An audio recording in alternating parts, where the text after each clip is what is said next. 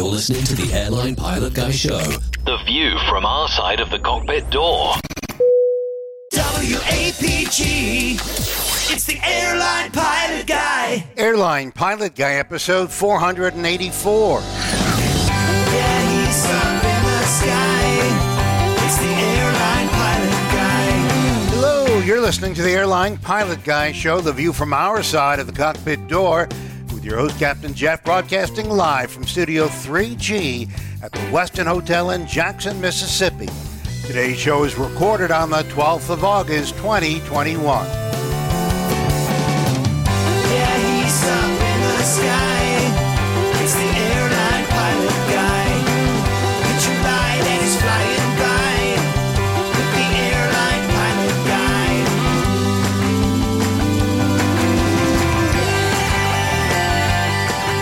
Today's episode, a controller's mistake puts two flights on a collision course at Paris's Charles de Gaulle Airport. It takes half an hour for a U.S. freighter to make an emergency landing in Japan following indications of a cargo fire. More news, your feedback, and today's plane tale. So get all settled in. Tray tables and seat backs in the upright and lock positions. Electronic devices powered on. I'm Radio Roger, and Flight 484 is ready for pushback. Thank you, Radio Roger. He's an award winning TV and radio reporter currently at the number one all news station in the nation. 1010 WINS in. New York City! Welcome to the Airline Pilot Guy Show. It's an aviation podcast covering the latest in aviation news and answering your great feedback. I'm Captain Jeff, a pilot at a major legacy airline based in Atlanta, Georgia. And joining us from across the pond, in Hertford, Hereford, and Hampshire. He is a professional photographer, former RAF, RAAF fighter pilot, retired Airbus A330, A340 captain for Virgin Atlantic Airways. It's Captain Nick. Hi there, Jeff. Ah, the last. The show is on the road. Can't wait.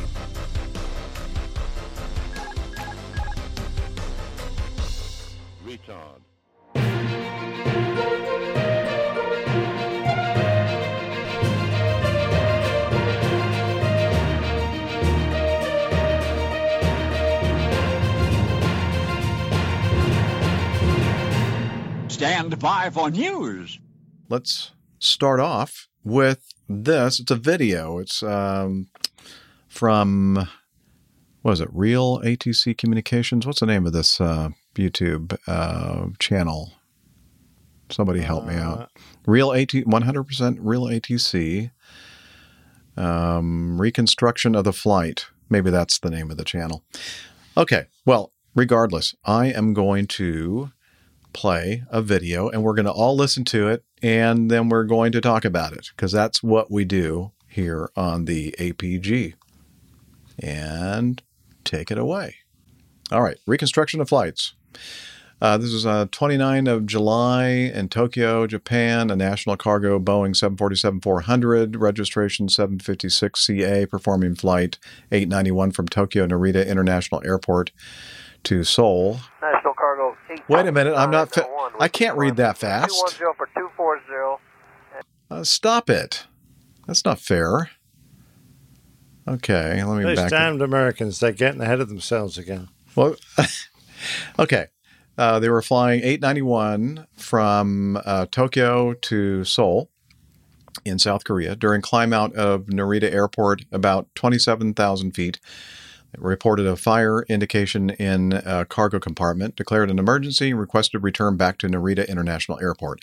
After landing, the aircraft stayed on the ground for about four days.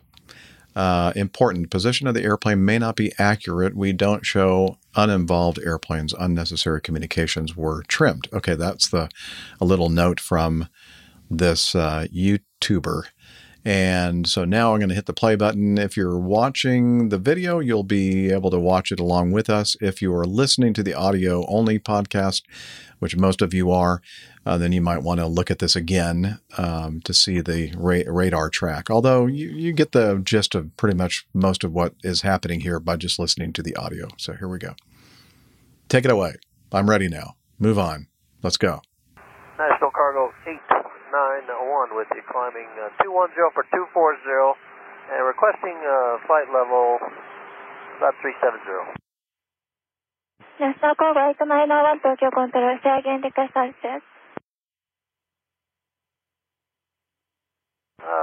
we'll request, I'm sorry, let's change that to flight level 340.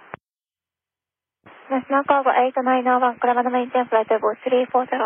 Okay, 340, that's confirmed. ナショナルカーゴ8991デクレアディレクトサプラシェラアルファパパロメオアルファサプラ Clear direct Sopra, National Cargo 891, arigatou gozaimasu. Hmm? And uh, ATC uh, National Cargo 891, uh, we got a fire cargo aft warning. We'd like to vector back to Narita. ナショナルカーゴ8991処理制限 please Can you give us a vector back to Narita at this time? National Cargo 901. say again. We're going down. Yeah, get a vector back to the airport. To Narita, National Cargo 891. National Cargo X901, say again your concern about the airport. Yeah, we'd like a vector back. We're declaring emergency this time. We've got a fire cargo aft, and we'd like to uh, return to Haneda or Narita. Uh, National Cargo 891, confirm your request back to Narita Airport? That's affirmative. National Cargo 8901, uh, do you accept first vector or non vector? Which do you accept? Say that again. National Cargo 8901, do you request first vector to go back to Narita or that's, non vector? That's affirmative, short vector. National Cargo 8901, fly heading 180 vector to Narita. Heading 180, vector Serena. National Cargo 91. National Cargo 8901, Tokyo Control. Yes, sir. We got a fire cargo aft, and we'd like vectors to the nearest airport. National Cargo 891, confirm do you request return back to Narita? That's affirmative, National Cargo 891. Uh, Roger, uh, request reason. We've got a fire cargo aft. Uh, confirm fire alert on in car. Cargo 891, confirm do you re- request uh, uh, emergency landing? Emergency landing, that's correct. National Cargo 891, Roger. Now, this time, maintenance for uh, what package do you request?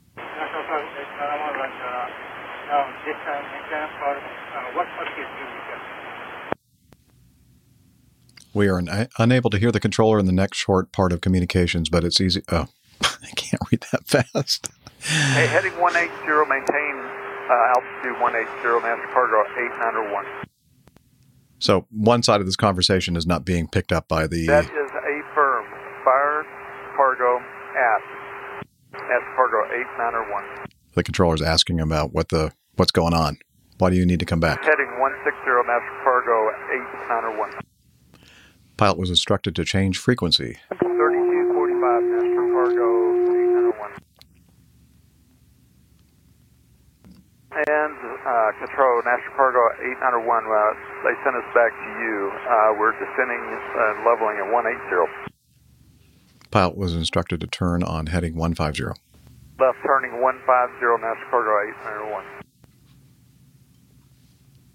Pilot was instructed to turn on heading 180. Okay, right turn 180, National Cargo 891. Seems the controller asked the pilot if they needed any assistance yes, on the we ground. request emergency equipment, National Cargo 891. Again? That is a firm, National Cargo 891. A firm. Well, we request direct to airport this time. We declared emergency, National Cargo 891. Mayday. Okay, 090, National Cargo 891. Pilot instructed Yeah, to turn to 070. Okay, Go ahead. 070, National Cargo 891. Go ahead, Nick. Yeah, it would have been helpful if they Okay, done that right at the 16 beginning. National Cargo 891. I have a feeling we're going to talk about that. National Cargo 891, descend and then flight level 150. Okay, the Okay, controller's that's back. 150, National Cargo uh, 891.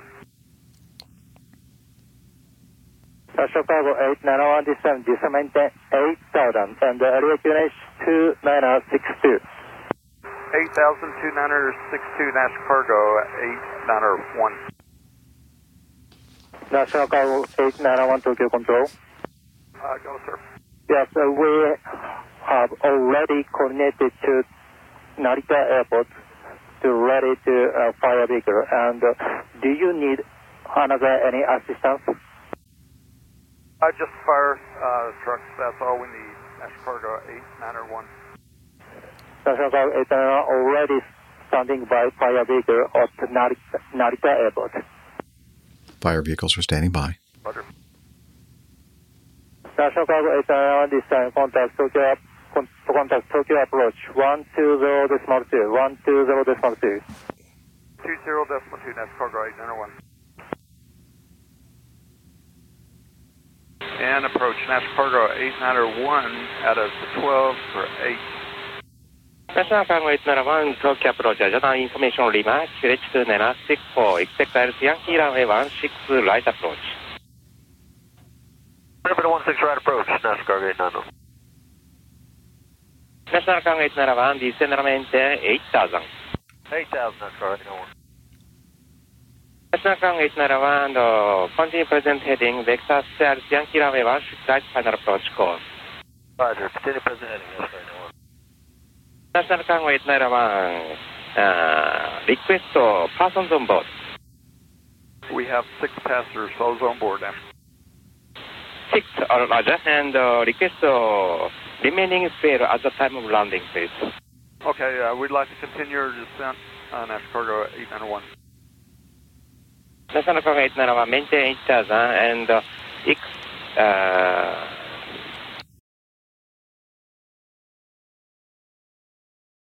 Something. National Cargo 891, confirm, do you need uh, any fare dumping? Negative, National Cargo 891. Only inform them do not open any cargo doors until notified. National Cargo 891, second last part. Upon landing, do not have them open any doors. National Cargo 891 will tell tower. National Cargo 891, Roger. Okay, we request Yes? National Cargo 891, descend maintain 4000. 4000, Master Cargo 891. National Cargo 891, expect about 5 minutes before landing. Expect uh, uh, request your fuel remaining fare at the time of landing. Uh, 90,000, Master Cargo 891. Uh, confirm 90,000. A firm, 90,000 kilograms. Thank you. And uh, do you have any hazmat on board? A firm, National Cargo 891. Uh, what kind of hazmat on board? Lithium batteries, National Cargo 891. Uh oh. Battery copies. National Cargo 891, turn left heading 050. 050, National Cargo 891. Wish that Rick were here. National Cargo 891, descend maintain 2800. Stand maintain 2,800, National Cargo 891. National Cargo 891, turn left heading 030. 030, National Cargo 891. National Cargo 891, turn right heading 070. 070, National Cargo 891. National Cargo 891, turn right heading 130. 302 touch, clear fire Yankee runway 16 right approach. Okay, uh, heading uh, 130 clear for the 16 right approach, National Cargo 891. National Cargo 891, contact Narita Tower 118 decimal 2. 82, National Cargo 891. And Tower National Cargo 891, uh, left uh, 16 right, and we request that no doors to be opened during landing, after we land. Over.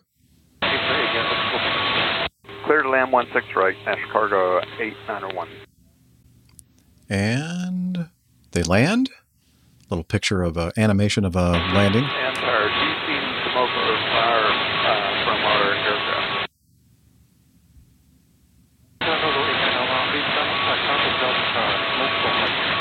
No smoke. Uh, they vacated the runway and happy. They lived happily ever after. Yes. Wow. Yes, uh, several of you were saying this is painful.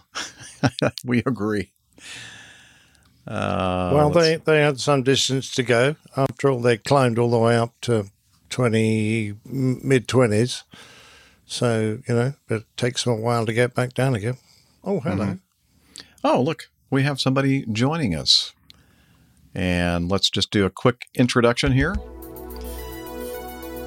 From her lakeside studio on Lake. Kakalaki, kakalaki, Uh, you know her. I mean, all the things that she does. She's a skydiver, a marathon runner, a doctor, a uh, jumper dumper, and uh, our favorite co-host who living in in the Charlotte area. It's Dr. Steph. nice try. I'm not sure where that was going. I wasn't either. appreciate it though. Yeah. Uh, good to be here. Sorry for my tardiness. You guys have been going for what, like 55 minutes already or so? No, we haven't. We um actually just started, I don't know, how long ago, Nick? Not that long ago. Um Uh, no, st- we've been going for about uh, uh, five, ten minutes. Yes. Yeah. no, I'm, I'm aware. Oh, I see. I was- You're being snarky too. Okay, got it. All right. Sorry. anyway, on with the uh, on with the news. I did miss the very beginning of this though, so I'm not sure what the. I'll let you guys start talking Okay, about it. And then let's kind of recap what's happening here. We have a national cargo, uh, 747, uh, taking off out of Narita, heading over to Incheon, uh, South Korea, and uh, they got an indication of a an uh, interesting way they put it. Uh, it's almost like they're reading the uh, little annunciator light. Um, a fire in the aft cargo compartment. I would have just told. Well, first of all, obviously they have a fire or a fire indication. You have an indication. You have to treat it as if you really are on fire, and so that's one of those no time things. You just got to turn around and tell people what you're doing, and let's make the first thing you say, especially over in that part of the world, but as we talked about on our uh, several of the l- latest podcasts, uh, let's just start using Mayday, Mayday, Mayday anytime you declare an emergency. Yes, even us Americans who are not used to doing that, we just probably should get used to doing that. But if you're flying over there in Japan, Mayday, Mayday, Mayday, and Squawk 7700. That way, there's no, you know, there was a lot of confusion right off the bat, wouldn't you say, Nick? Oh, absolutely. Yeah. Uh, the term uh, he used fire cargo aft. Yeah. Well, that is not an internationally recognized thing. All right, fire perhaps, but the controller would be going, "What the hell? What? Yeah. What's a fire cargo aft?" That's what I was doing. So yeah, Mayday, Mayday, What the hell was Mayday. we have a fire in the cargo compartment, or something. You know, just plain English uh, rather than reading out what's on your QRH checklist or, or whatever, Mhm. uh, because the controller doesn't. It's a different terminology for every aircraft type. The, it would be something different uh, in the uh, in the Airbus. It would be a smoke warning. It wouldn't be a fire warning for a start. Um, so you know, it, it, it's different, and it just um, it, it was just they got off on the wrong foot, and I don't think um, they really established the urgency of their situation. Uh, and they didn't make it clear what their intentions were. So I think before you make that first vital transmission, get it clear in your head what you're going to tell the controller and what you want to do. Uh, because they said Narita or Haneda as if they want the controller to make the decision for them, or and then they said nearest suitable airfield. Uh, so I'm going, okay, guys, you know the, these folk uh, uh, will give you information, but they're not going to think for you, particularly in Japan with the language problems they you're going to have. Right. That's why, and it, I can't stress enough. That's one of the worst things that can happen to us in an airplane is the airplane on fire. Whether it really is on fire or not, you just have to assume that there's nobody uh, back there. You know, That's not one where you're it. like, you know what? Let's just continue for a little bit and see what happens. run some checklists. No, run some check. No, no. Exactly. Just assume the fire is there. And and you know, so Mayday, squawking seventy seven hundred, we're on fire. They understand that. Um, and then just point the airplane back at wherever you want to land, and uh, and start descending, and and basically tell them what you're going to do, um, and they'll work it out. They'll move everybody out of the way. Uh, you'll just have to be aware of the terrain uh, and such. So you're kind of on your own there, and uh, hoping that you get help from air traffic control. But um, yeah, it seems to me that we're just way too dependent upon air traffic control to give them, you know, proper clearances to do certain things. And I don't know. It, it just I came in around the point where they said we are uh, at this point we're just going straight back to the airport or something along those lines. Like we need to go back now, and then they were still Right. doing. I wasn't sure if the vectors they were getting were no direct back to the airport or not. No, no. Particularly initially, they got turned south, which was like 90 degrees from where they wanted to go. They were making no progress for quite a while until they established that they were definitely going back to Narita. And then I think they just probably gave them a bit of guidance around airspace we can't see on that map. Uh, but having said that, if you have declared a, a mayday, and if you feel it's absolutely necessary, then you just say, I am turning onto a heading uh, and I am descending my aircraft. Now, it's a pretty risky thing to do in busy airspace, so it's much better to do it with the permission of air traffic so that they will have cleared the airspace for you. Because if you just do things uh, preemptively, you might be uh, setting things up for your own situation, but you might have created an even worse situation underneath you or be in even more danger. Uh, and, uh, you know, you risk a collision. So, um, yeah, absolutely. Uh, having said that, um, and I hate to criticize these pilots because they had a lot on their plate, they had quite a casual conversational tone through even before they had the problem. You know, it was it was really a conversational style of radio transmission, which is not easy for the Japanese controllers to cope with. Uh, they are used to set phrases. They learn them and then they will be able to respond to them. And uh, for example, you know, just the, the height they were going to level off at.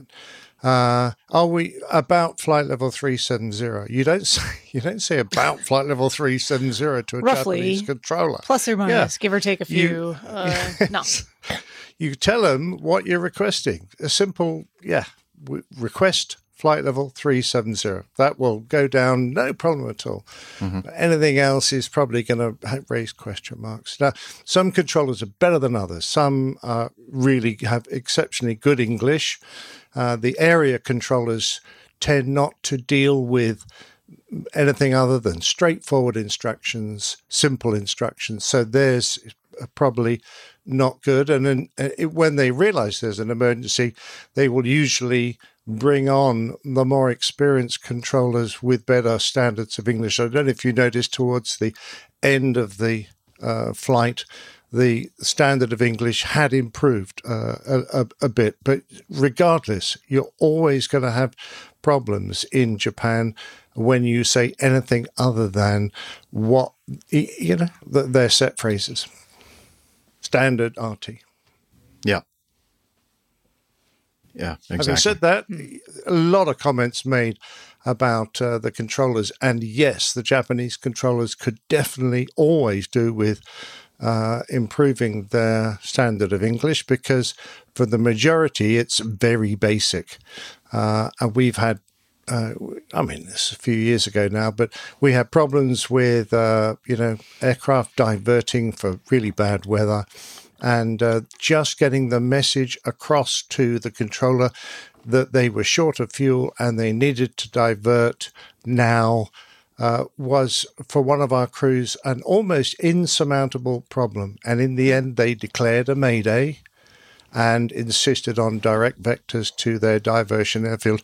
Then they got the service they needed. But up to that point, they'd had real problems explaining that they needed to divert because of the weather and that they were short of fuel.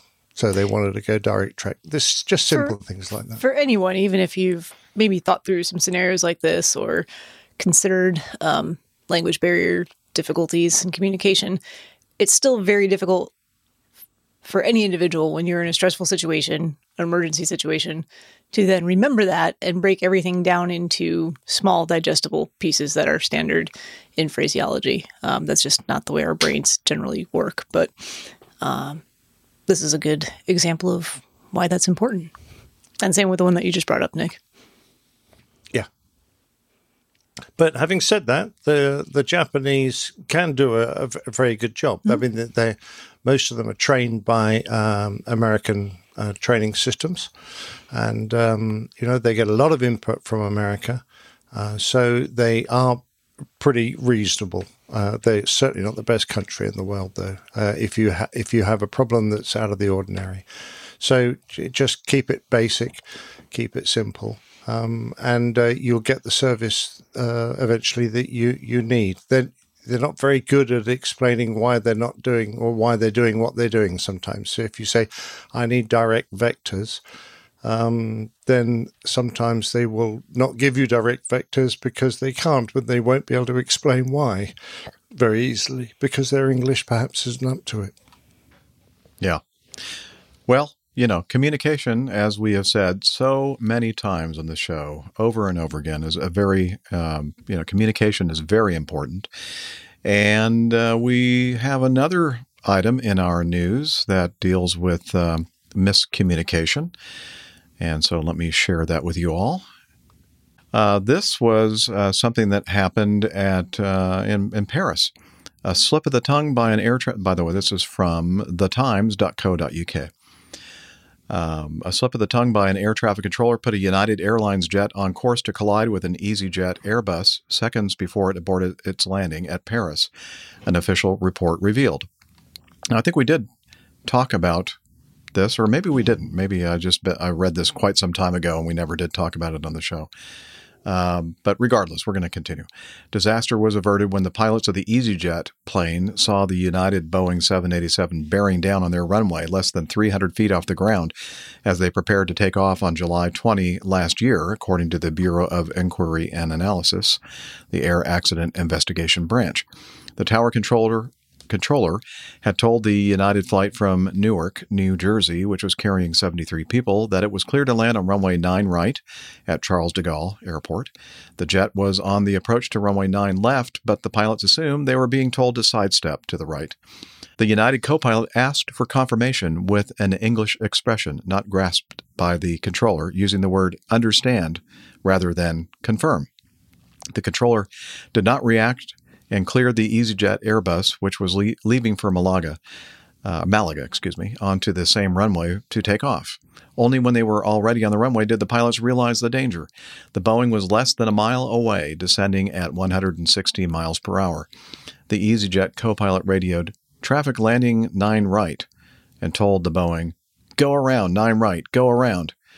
The Boeing came within 80 feet of the ground, just 250 yards from the end of the runway before climbing away. The controller told investigators that she thought her tongue had slipped because she was focused on runway 9 right with an Air France Boeing 787 that had just landed there, the report said. The report also faulted the United pilots for failing to use clearer language. So here we go again miscommunication. And I think we did talk about this. yeah, one. it seems like it, this is Mhm. familiar to me. So I guess the Mhm. final report just came out or something. Sure. Yeah. Yeah, very familiar. Because there was the whole confusion about which uh, runway they were supposed to be landing on, and then the Mhm. com- yeah, exactly as it said. Yeah. Um, I, I, I read this and I went, "Ah, okay, um, they criticized the uh, United crew, but I'm going to go, I don't think that's entirely justified here because uh, I think it's fairly common to say understand rather than confirm. It's not, confirm is not one of those essential words that we use. Um, it would be quite common, I think, for people to substitute understand rather than confirm. Uh, so, yes, it, it did add to her confusion, or she didn't pick up the con- the concern that the um, the crew had. Having said that, when when you're told to switch runways, you're particularly when you're established, um, you're usually given change of runway or asked to sidestep, and without that com- sidestep command, I would have really been unsure. But that's why they asked. Understand?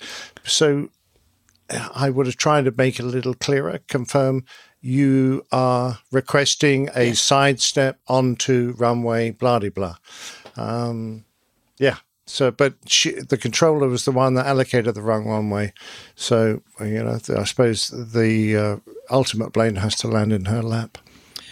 And if I remember correctly, when we talked about this last year or whenever we covered this, uh, the EasyJet, I don't believe actually went on to the runway. I think they they they held short of the runway because they could see that the United was coming in, and they heard them cleared to land on nine right, and they thought, "Huh, let's." You know, pause for a moment, and not go actually on the runway. But I could be wrong about that, but that's my recollection. Yeah, it'd be hard to see down the approach if uh, you were actually on the runway, wouldn't it? Because it's all Yeah. coming from behind Mm-hmm, you, unless you're looking at your TCAS. Um, yeah, but uh, again, uh, um, we are getting quite a lot of these uh, miscommunications, and it all comes down to um, basic use of standard, you know, ATC phrase or standard radio communications. And if do- something doesn't seem right, don't just assume. Ask for clarification and ask for clarification again if you need to. yeah, Exactly. And I- maybe I- rephrase when you ask for clarification. Don't just keep saying the same thing over and over and over again if it's not being understood. Coming you're sure it's into uh, understood. coming into Jackson, Mississippi today, um, somebody on the radio frequency asked Center to confirm that they were cleared to, you know, like they said something, and confirm we're cleared to flight level two three zero, and he said confirmative. I like that. Very yeah, good, I like very that too. good. I like that word. Uh, he was he was You see, confirming, uh, and and it was positive. you know. Confirmative. yeah, confirmative. we we were always uh, told not to give the height. That if we're requesting a confirmation, you don't say, "Oh, uh, am, did you clear me to climb flight level?" Blah blah blah. Um, you just say, "Confirm height cleared." To. right. Um, so that the controller says the height again, uh, because otherwise, um, you know, if you say the height and the controller mishears it, then you, he could confirm that you've, and you know, you Right. could end up repeating the error. So just ask for the clearance again. Uh, if you, uh, there you go, confirm cleared level. Thank you. Yeah. Pip, because I've been out of the business for a little while now, and those phrases are starting to disappear from my memory. Well, it's a good thing we have Pip Pip with us. Yes. and so many Fine. other great uh, folks in our live chat. By the way, a reminder if you're listening to the audio only podcast, uh, you should take the time to join this great group of folks uh, when we do this recording live every week. Uh, you'll enjoy the conversation. Well, maybe you'll enjoy some of it. maybe you'll get frustrated. You know, on the other hand, maybe you shouldn't join us on the live show because it's very frustrating. Just kidding. All right. Um, anything else you want to say, uh, Steph, before we move to the next? Nope. Okie doke.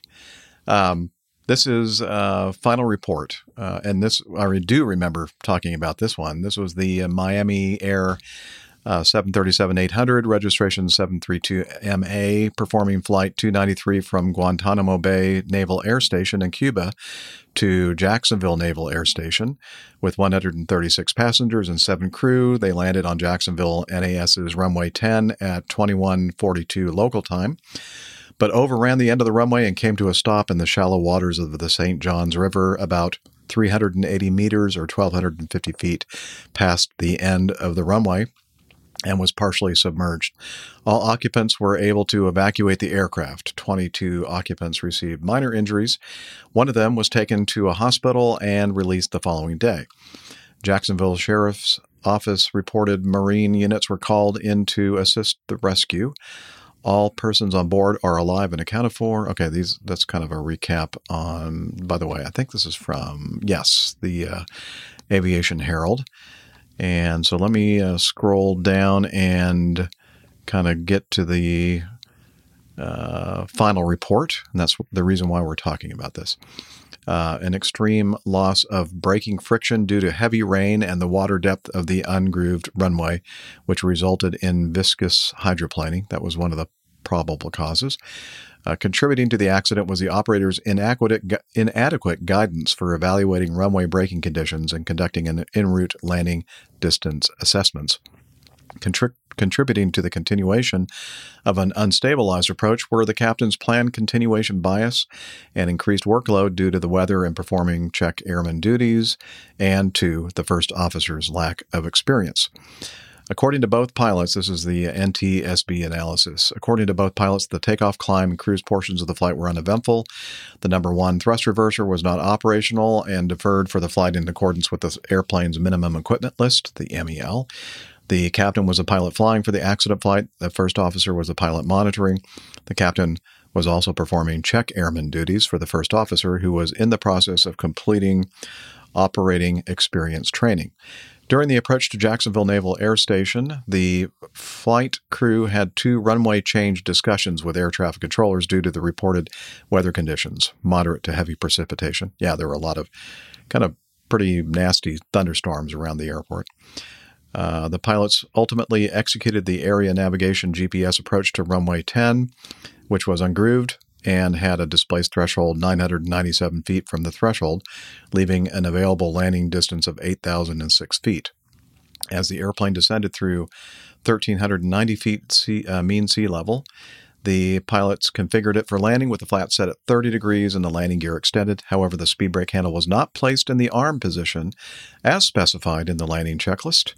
Ooh, that's not good. At an altitude of about 1,100 feet MSL and 2.8 nautical miles from the runway, the airplane was slightly above the glide path and its airspeed was on target.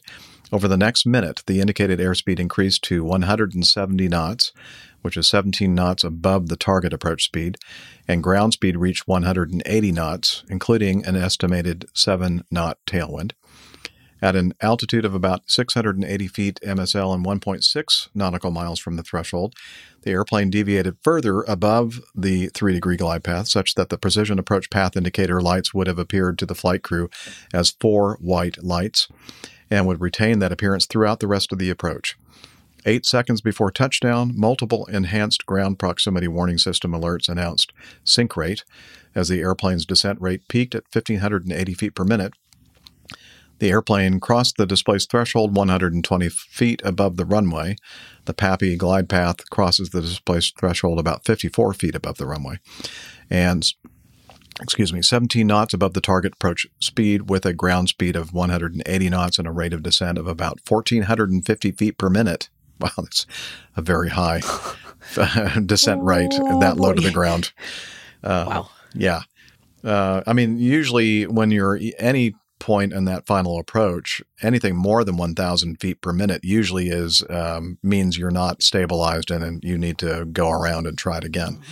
But if you're only, what did they say, 54 feet above the runway? No, 120 no, they were above the 120. They should have been 54 feet above. so they were even sort of more than twice as high as they should be. And they uh, were Fast. 1,450 feet per minute and they were fast. You're right. Wow.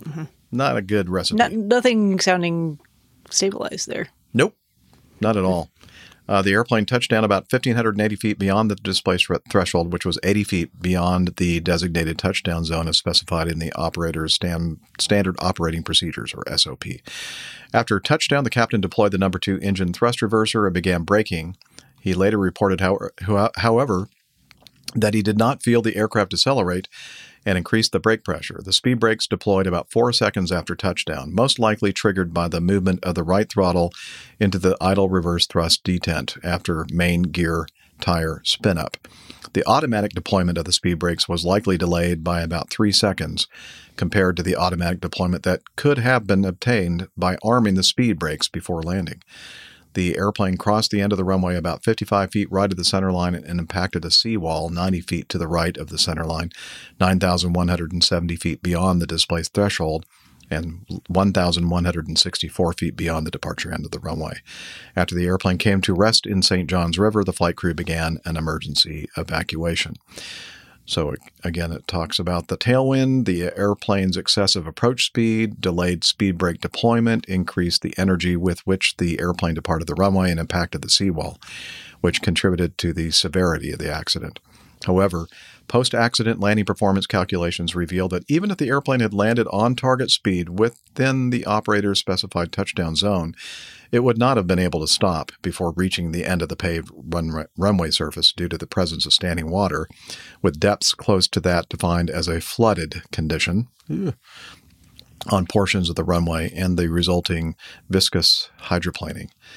Uh, viscous hydroplaning is associated with the buildup of water pressure under the tire due to viscosity and a thin film of water between a portion of the tire footprint and the runway surface.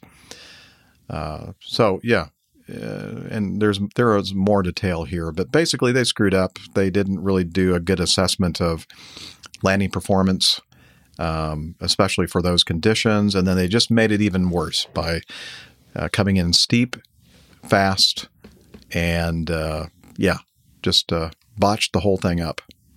Yeah. Uh, on top of that, I mean, the guy who was um, conducting the flight, uh, the captain, was uh, supposed to be doing training. He was also flying the aircraft. Um, he was in a in poor weather.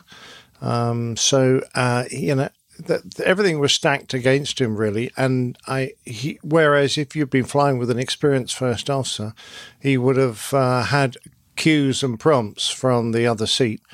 Um, to probably remind him that uh, you know they weren't stabilised, uh, they perhaps forgot the speed brakes. You know, an experienced FO would have been on probably on top of this, uh, but of course he didn't have that, so he had everything stacked against him. However, when it comes to stabilized approach criteria, they are black and white.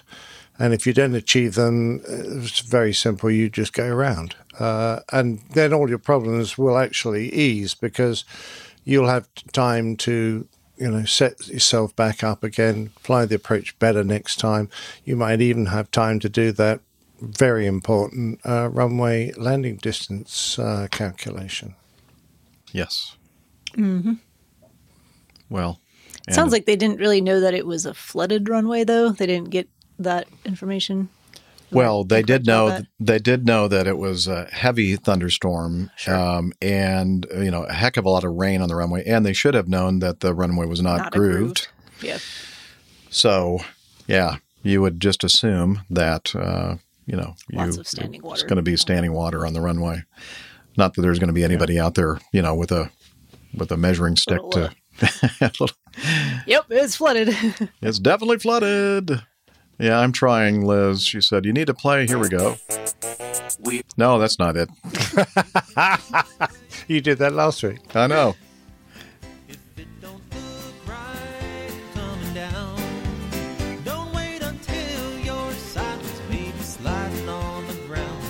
No ways go round. All right. You know, funny I think, Jeff, I always assumed that it was air traffic's responsibility to go out in the rain with a measuring stick and tell you what the runway surface condition was, particularly if it was really bad. Like you look out the tower and it looks like there's huge puddles around. You might want to tell the guys that it, the the runway is has standing water, depth unknown. Give them some clue. Just don't don't just ignore it. Yeah, but this was a Navy base, and oh, these, oh okay. These Navy guys, Yeah. they're used to be like those aircraft carriers, and they're surrounded by water. I mean, deep water. Oh yeah, that's water So they're probably thinking, "Oh, what's Exactly that? It's nothing. These guys can handle that." Yeah, exactly right. Yeah. Oh, Adam is uh, saying no. no, the tea won't drink itself. Very good, Adam. Ha. Oh my. Yeah. All right. Well, that's enough of that one. Um, you know, pretty much everything that we, when we initially covered it, uh, we suspected that uh, was a contributor to the uh, accident. And the NTSB basically confirmed all of our thoughts. They probably listened to our show, and then they Uh, did yeah, I their I'm sure they, they, they don't even bother intel. doing an investigation. They no, just go, they just like yeah, they they covered that. That's just what we yeah. should put in the report. You're welcome. That's what we say. yeah. All right. Great. Um, yes. Uh, Liz says APG is not a bunch of garbage. Thank you know what NOTAMs are? And I'm I know you're expecting All right. me to find that, but I can't. Uh, well, wait, here it is. That's what NOTAMs are. They're just a bunch of garbage. that nobody pays any attention to. Very All true. right. Now, here, this next one is. Is this is this for real? This is I real. know. It's like, really? Is it's no way. This is this is not possible. So, and I don't. I think I. I don't know if I stumbled upon this or, or who else. It was floating something. around and being posted to multiple. Oh, places. very good. seen it. Floating around. Uh-huh. Ah. Cra- No crashed pun in Lake. Michigan. Oh, that's interesting. I'm looking. I've never noticed this before. Now, now that I've enlarged the photo a little bit, um, I just thought it was this guy sitting in the uh, cockpit of this uh, Seawind Saga aircraft, amphibious aircraft. Uh, but now I noticed he's got that towel up against the y- control yoke with his knee kind of propped up against it. I'm thinking, is the airplane not able to fly in trim? Mm. That's kind of Ah. weird, huh? Well, yeah. maybe we should uh, read. Yeah, okay, let's do that. Um, let's see, where does the reading stuff start? Okay, here we go. A small amphibious airplane is on the bottom of Lake Michigan after crashing during the 4th of July weekend. But fasten your seatbelts because the pilot says how it got there is one barnstormer of a story. I don't know if I'd describe it like that, but anyway, Dennis Collier, a licensed Traverse City pilot, Traverse City, Michigan, paid $110,000 for the 2010 Seawind on a Saturday, ended up in the drink a week, week later, and on the way crashed by his own account seven times in seven days in four states. Okay. he had a lot of cheese, Swiss cheese on board. That's all I can say. Apparently. You know, we we you know we really don't have enough time to read the whole thing, but it is quite a story that everybody should read. And you know, from just about every segment of his journey from California to Lake Michigan, uh, you it was you were scratching your head and shaking your head, going, "What? How? What? How's this? How is it that this guy hasn't died yet?" um. I don't know. He used up seven of his nine lives apparently in this one, though. So Yeah.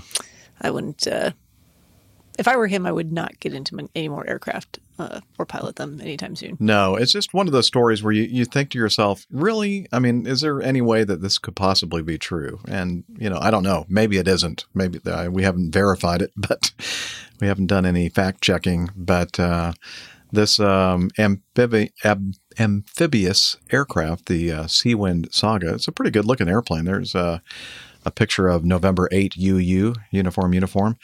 Um, and uh, I did a little bit of research on this, and a lot of folks will actually uh, take that uh, Lycoming, I think a 300 horse Lycoming engine that's kind of mounted in an unusual manner uh, from the vertical fin uh, forward of the uh, vertical stabilizer and basically just aft of the uh, cockpit area of the aircraft. But some people have actually uh, upgraded that engine to a uh, turboprop, like a Pratt and Whitney uh, Oh. PT6. PT6ers. Yeah. Really?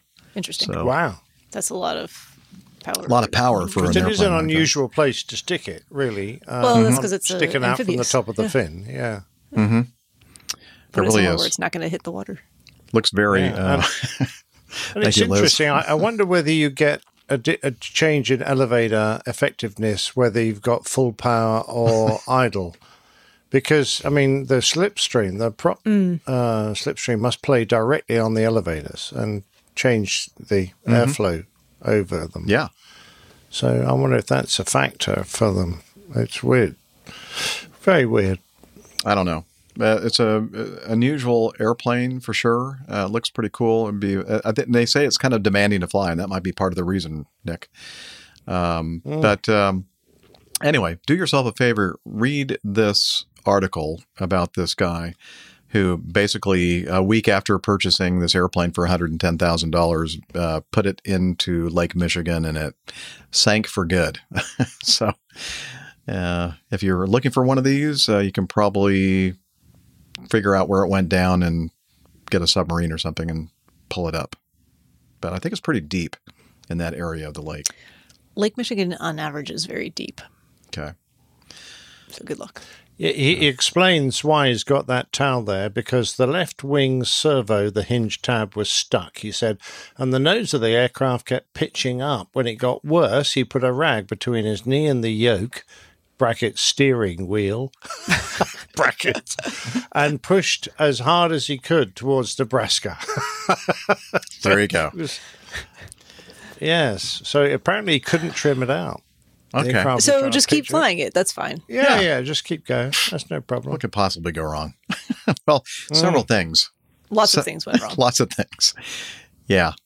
So, um, hey, uh, yeah, let's see, what's his name again? Uh, De- Dennis. Collier. Dennis, if you're listening to our show and and you want to defend yourself, please contact us. It would be fun to talk to you. Yeah, send some feedback in. We'd love to know Anyway, about the decision process that's going on here.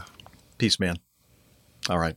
Absolutely, love it. Yeah. So He's uh, 80, 88 years old. no, I think the guy that no, he that bought was the it guy from. that built it. Oh, Uh, okay. yeah. All right, fair enough. Okay. I was going to say he didn't look that old, but there you. Doesn't look a day over what 70? sixty something. I don't Yeah. know. Sure. Yeah. Jeffrey Galloway says Swan Seawind for sale. Low hours, fresh paint, clean interior, light water damage, no low ball offers. I know what I have. Very cute. Oh, dear. Our audience, they're so clever. All right. Mm-hmm. And uh, finally, we have this item in the news, and I'm not sure if this is still going on or not. It's been uh, in our news uh, notebook for a while. Um, uh, have you guys heard about any updates on this story about fuel shortages? I have not. Okay. Oh, Look at the Liz is telling me look at the last article. Okay, here we go. Last article is right here. Nantucket Airport runs out of jet fuel, and I'm assuming this is some, this is from the uh, what uh, Nantucket uh, magazine. Uh, Nantucket Memorial Airport has run out of jet fuel at the peak of summer, impacting commercial and private flights at one of New England's busiest transportation hubs. On Saturday, the airport suspended jet fuel sales and informed commercial carriers that they needed to fly into the island fully loaded with fuel due to the shortage.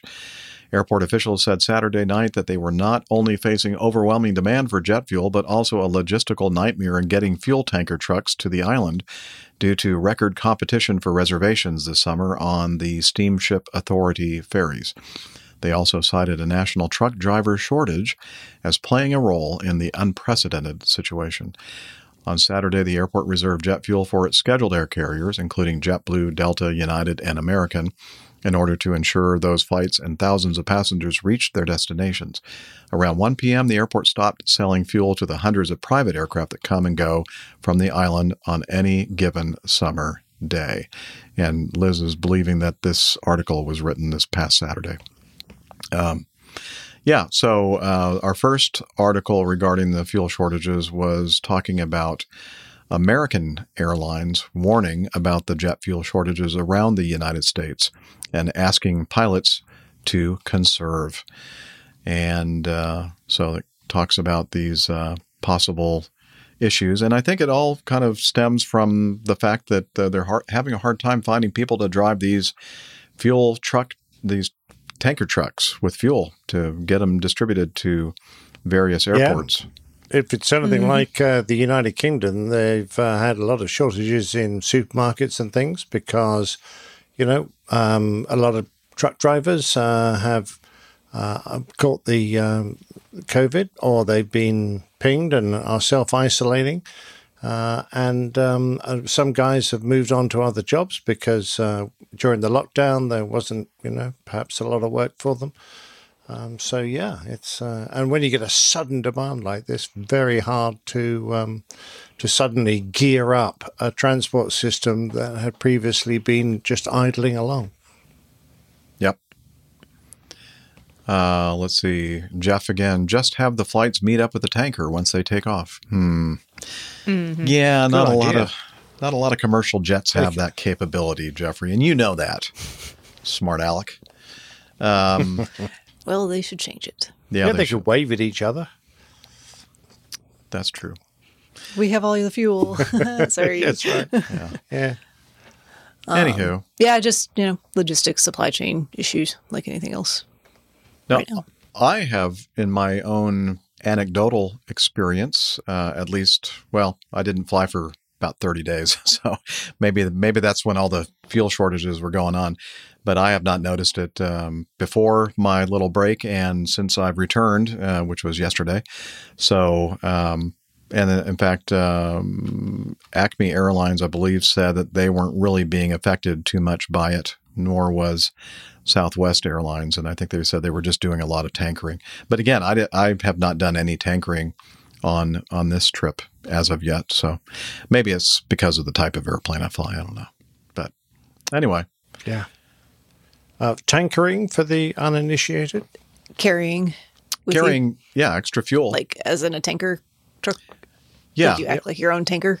Yeah, so know, you carry um, if you so the one of the uh, things about tankering fuel is that it it's weight, and so the more weight you add to an airplane, the more fuel you're going to burn carrying that extra weight. But uh, the airlines will look at things such as the availability of fuel, but usually it's the price of fuel, and so a lot of times if they can put extra fuel on board the airplane, that will help offset some of the costs of filling up the well, not filling it up, but putting in fuel for the return flight, and uh, they can save some money in in that way. Um, but uh, yeah, it's kind of a dual-edged sword, so to speak, as far as tankering fuel. But Yep. anyway, okay, that's about it. Anything else to add before we get on to my favorite part of the show, which is getting to know us? Oh, I, you know what I meant to do? I meant to uh, make an overlay that had the lyrics on here, just to prove that I have the lyrics. and choose to ignore them. Yeah, I just don't sing them the way that, just like the uh, the Java Jive, the APG Java Jive. We changed the words on that too. It's true. Nobody ever says, Cool. "Don't you have the lyrics to that, Jeff?" Let me send no, them to it, you. it kind of just flows. Well, yeah, you always does. sound like you get lost in the in what you wanted to say. I do, but that's part of the that's part of the charm, stuff. enough. Part of the if you say so, if you say so, I will stop giving you a hard time about it. Then I did I'm not try- realize that that was on purpose. I'm trying to be charming. It doesn't always work. Carry on. Yeah, thanks.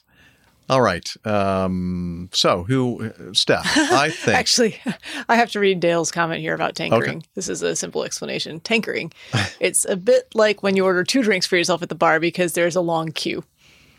Very good. That's Yeah. exactly what it is. Thank you, Dale. Yeah.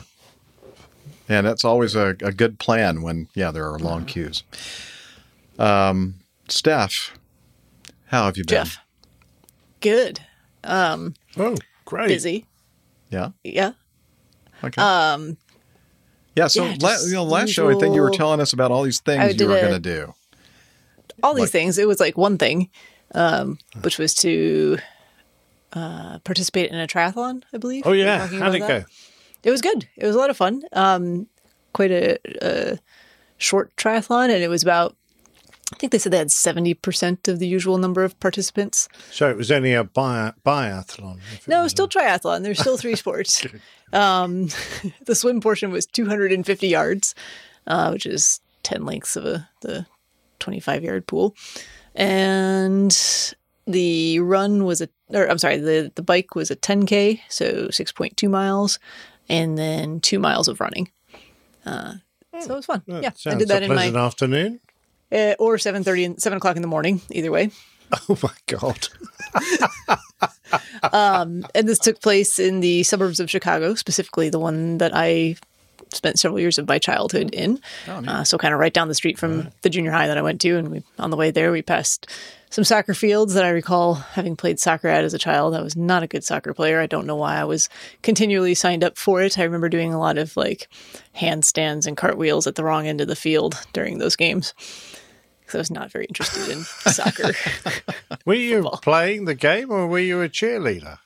Well, I, technically, I was on the team, and I, yeah, that yeah, that's how I ended up uh, doing other sports. And then she was they doing her finally handstand realized that I and- was and then doing that I one of was those- never going to one of those kicks, right. you know, like into the goal, like so, upside down. So when someone threw the oh, I see, threw the b- kicked the ball your way, you were doing a handstand. Yes, yes, basically. I was not really lot sense. participating in the game. I was on the field. That's about as much participation as I put into it. Um, but I did recognize those, so it was kind of funny. Um, and I, uh, I was invited by one of my good childhood friends. She did the race as well, and she's been doing it for a couple of years um, now. And this year we were like, "Yep, we put like no training into this, but we're just gonna go out and send it and give it our all, and we're gonna get um, you know in the top three in our age group." And then we're looking at our age group, and of course, it's like the most competitive age group, and like some of the age groups only have two, three participants. Ours has like twenty four. um, Wow. but she's my friend goes every year for the past or every year that I've done this race, I've come in fourth place, and I am bound and determined to make it on that podium this year. I said, "Sounds like a plan. Let's do this." Okay. So, as we were signing up for it, um, she convinced me to sign up for it when she was here visiting me a couple months ago, and um, we may or may not have been having some drinks in my kitchen when we were filling out our application for this race. no. So, so she asked me, uh, since I'm the, the swimmer with the swimming background, she asked me to um, calculate her estimated swim time. And I gave her a number. She said, that sounds great. So she put it down. And then she went to pick up our bibs and realized that we were seated number four and number 12. And she said, I don't think that's right because it's based on your swim time since that's the first sport that you do. Ah. Mine was correct. She was worried about hers. It turned out to be be correct. I was like, no, you're, you're a better swimmer than you give yourself credit for. Um, cool. So it was fun. We were, you know, one of the first people in the because they they still had everything kind of spaced out. Um, they had everyone start thirty seconds apart based on your Hey man. bib number. Um, what's that? I said, "Hey man, I'm spaced out." Sorry. Oh, spaced out. Dude. Carry on. Dude. Spaced out. Whoa, whoa, spaced out. Um, so I did my swim. I think I was somewhere just under four minutes, so not super fast. Um, and I have never, I've done one triathlon before in my life, so I'm not really good at this whole transition thing where you have to like then run across the parking lot and get your bike and put your shoes on and, you know, put your bike helmet on and then back out onto the, the course. Um, but not too bad on the transition times. I was on the bike and my friend came flying past me because she's put a lot more time into cycling um, in her life than I have. So oh, that's great. She's going to do really well. She's get on the podium. Um, and then we did the run, and I ended up, I think I ended up passing her in transition though, because she was switching shoes, and I just did everything in the same pair of shoes. Um, but long story short, um, overall, I think I was the, out of all the, the women in the race, I was fifth, and I ended up coming in third place in our age group, and my friend ended up in fourth again. Ah no! You And it was beat her fault. back to fourth. Oh, she said, "I'm not." Invi- she said I'm not inviting you to a race again." No, no. You should have. You should have looked back and said, "No, come on, you have third. Oh, yeah, yeah, No, it was fun though. We had a good time. good. That's good to see. Brilliant. Good to see her. Good Well, to see well, her family. Well done brief, to you brief getting visit. on the podium. yeah, it was it was good, and and I think of the top five women, so the so first, second, and third were all in my age group as well. They took the the overall female winner out of the age group results, so really I was fourth in my age group, um, but that's neither here nor there. And then I got beat by um, someone in the sixty to sixty four year old age group, which was a little humbling. Um, Wow. she had a very fast bike time. Ah. So, but that gives me, I like to see that. It's like, okay, so when I'm, you know, in that age group, I'll still be competitive and out there. And Well, it sounds to me you'd have done a lot better if uh, you'd just done some bicycle training. Probably. Yeah, because you had mentioned remember. on the last show that that was your weak, your It weak is. part. It is. Right. I can't remember the last time I actually rode a bike not on the trainer that I have set up in my um, home gym, like Mhm. actually out on the road. Can't tell you the last time I rode a bike on the road, except for this race that just happened. Um, Is, is that because probably- of the, con- the concussion or what? the concussion. yeah. No, I'm afraid I would get a concussion from. from your last bike ride?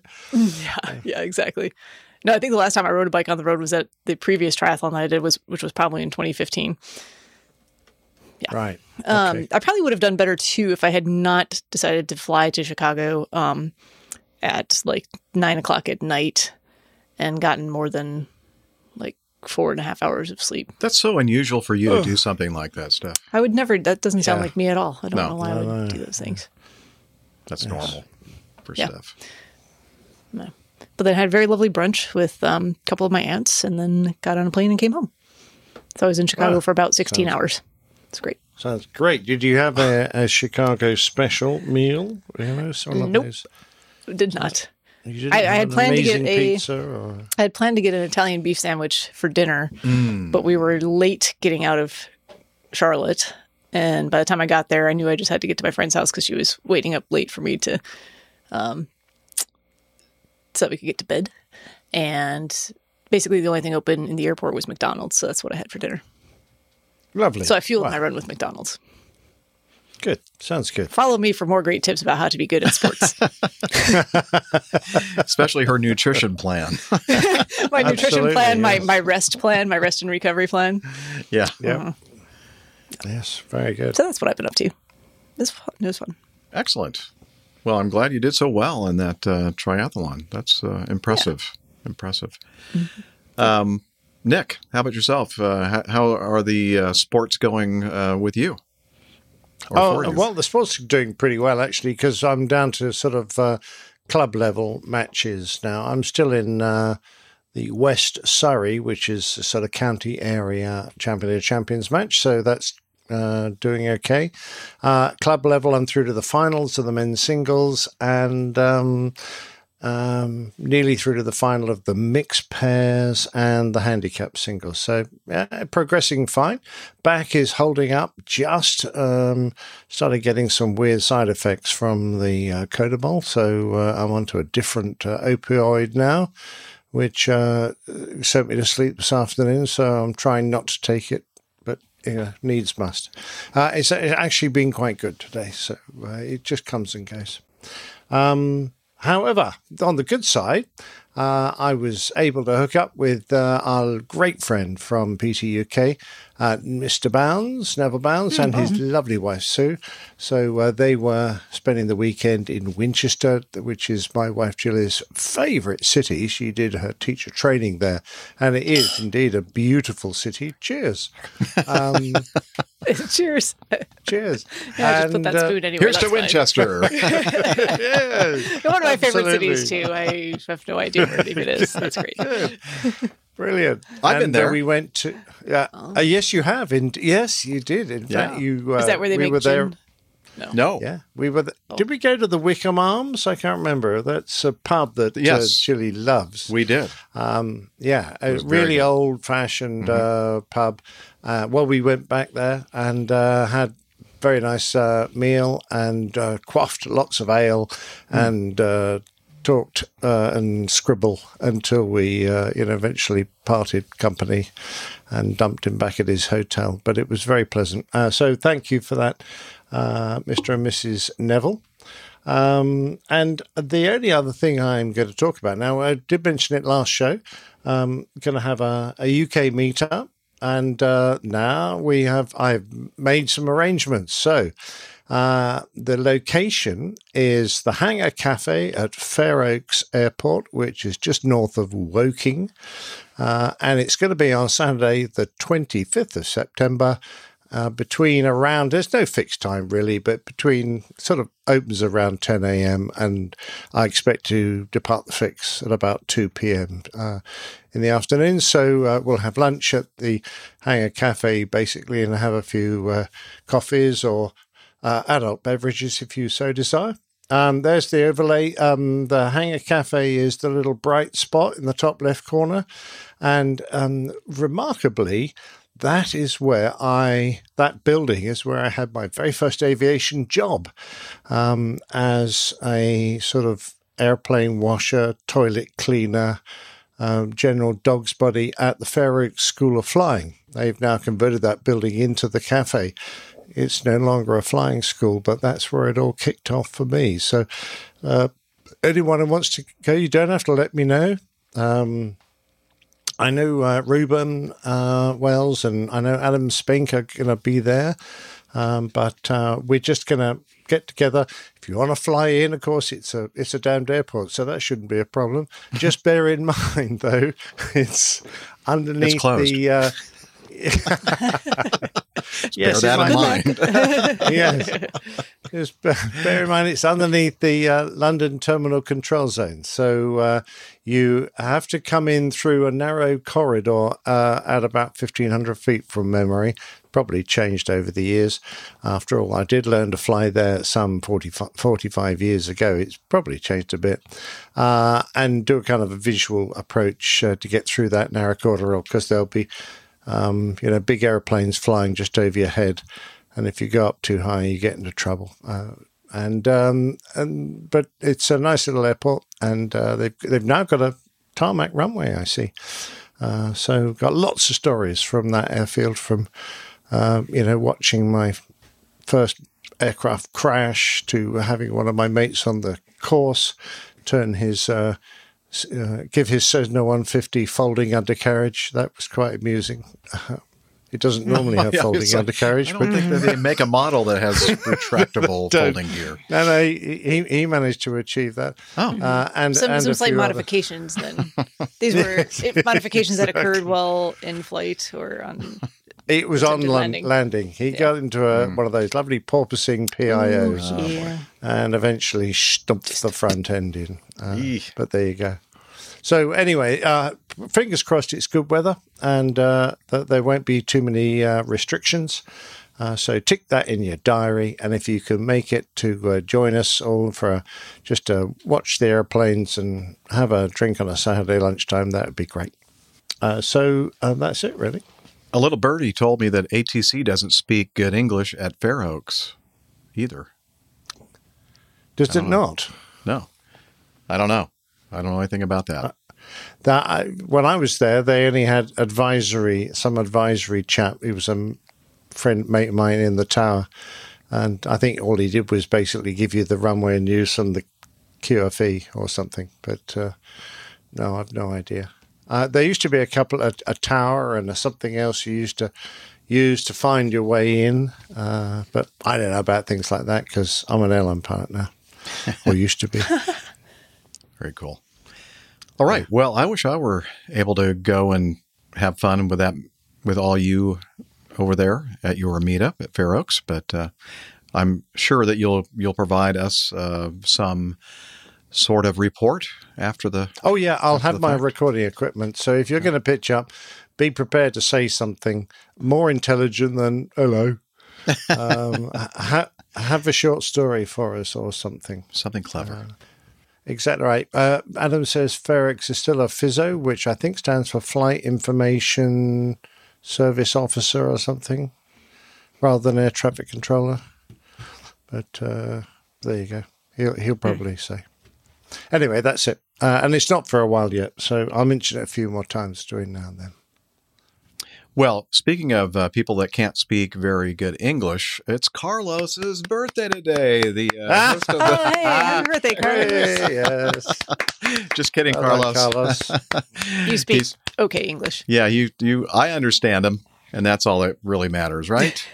Um, he, he's a fluent Malteser, I think. yeah. Uh, yeah, Carlos. Uh, I hope you're uh, having a great birthday today. Thank you, main man Micah, for reminding of us that uh, of that fact. And uh, let's see. Oh, you know, last week um, we uh, played in the uh, news segment the uh, the duct taping of the passenger to a an airliner seat, uh, which actually did happen. That was the true part of it. The the correct part of our um, segment.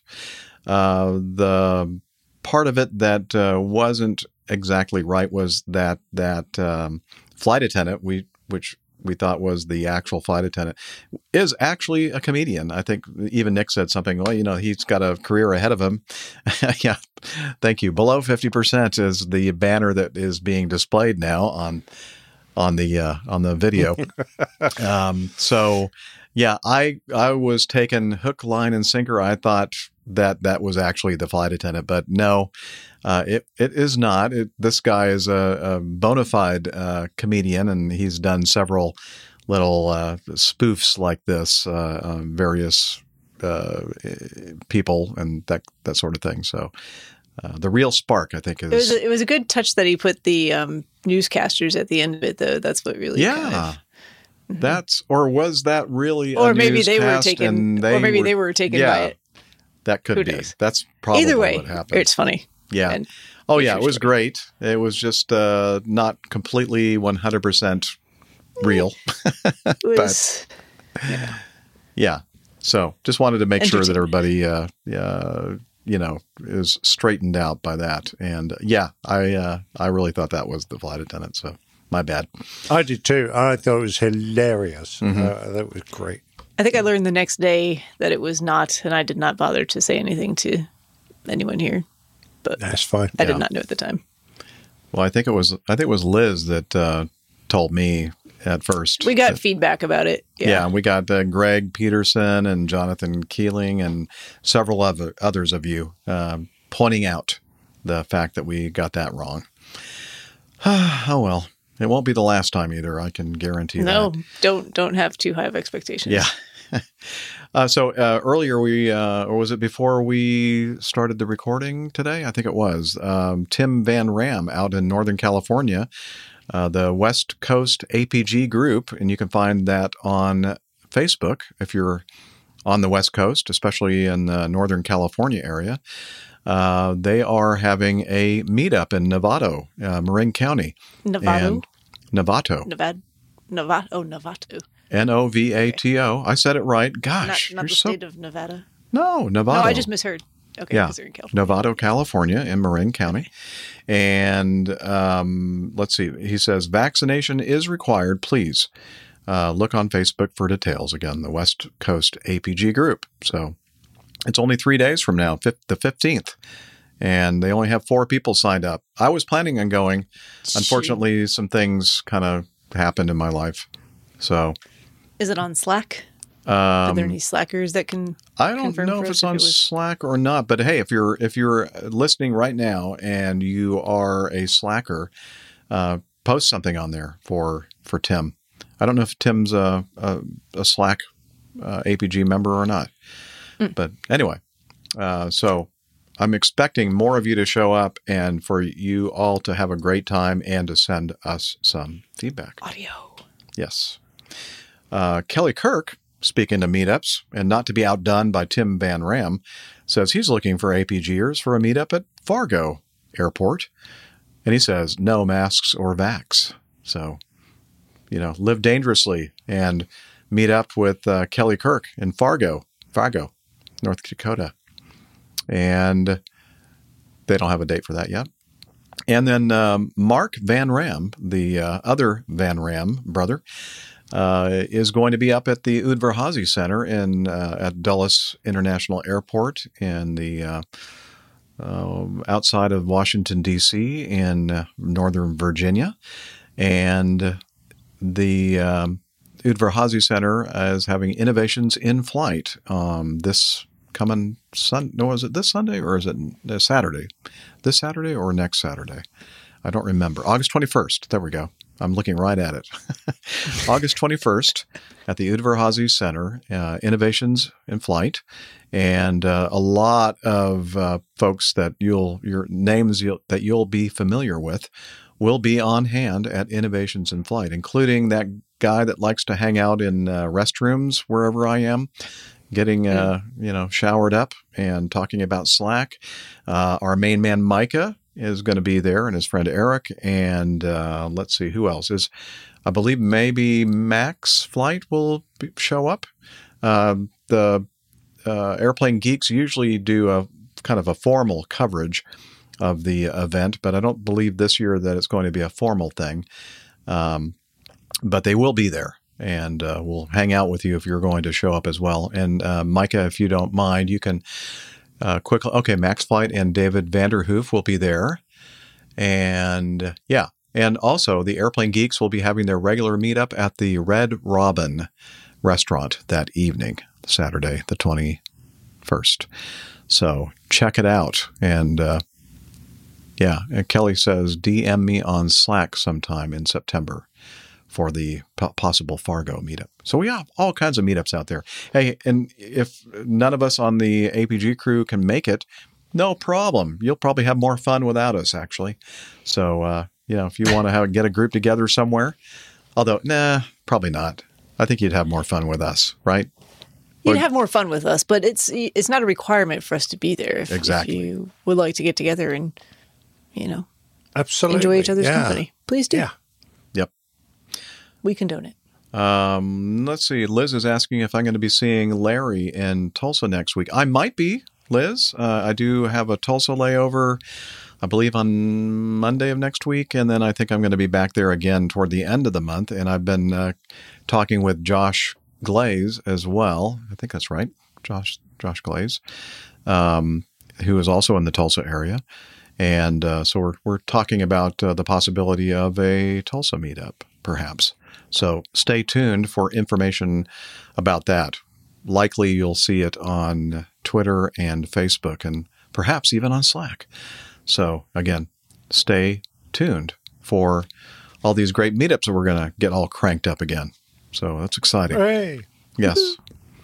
Okay, and Liz communicated with me. She's not actually communicating me uh, with me um, vocally or over uh, the uh, control room comms because uh, I forgot one of my cables to allow that to happen. But she is um, texting us in our little private chat, and she asked me, Jeff, uh, did you um, did you do the overlays for the coffee fund? Well, you know what the answer is. No. No, I did not. That's one another one of those things that I forgot. I'm I'm really just all out of sorts here for some reason. Anyway, we're going to do the coffee fund anyway, and I'm going to uh, look over below fifty percent. Who threw that one up? Liz. Liz, thank you. Appreciate that. She has nothing better to do, so she just popped up the below fifty percent banner. Absolutely. Can I I'm just glad add that- one final one, Jeff? Oh, yeah, sure, yeah. Because Stefan has just posted that uh, they're going to have a combined Omega Tau and Come Fly With Us podcast meetup on the 3rd of September in Stuttgart. So uh, if uh, I'm sure the APGers uh, amongst us can uh, go and uh, gate crash that one. Yeah. Uh, so just go and crash their party, APGers, Laura, and take it over. Laura, are you available to um, Yeah, go to exactly Germany right. in September? That's right. Just go and take it over and uh, tell them Yeah. to stand by because the APGs are coming. And we need to send her an, uh, an a Fly Acme Airlines flag, uh, which is kind of our official APG logo, because she's always carrying the flag and defending our honor. So it's uh, it would be appropriate for her to have a flag that she can carry with her at all times. Um, so uh, yeah, very good. So check out the Omega Tau and uh, come fly with Fly us with us. podcast. I mean, um, meetup in Stuttgart on the third of September. Yeah. Anybody else? Come on. Anybody else? No? Okay. That's enough. Now it's time for us to talk about those wonderful people that support us financially.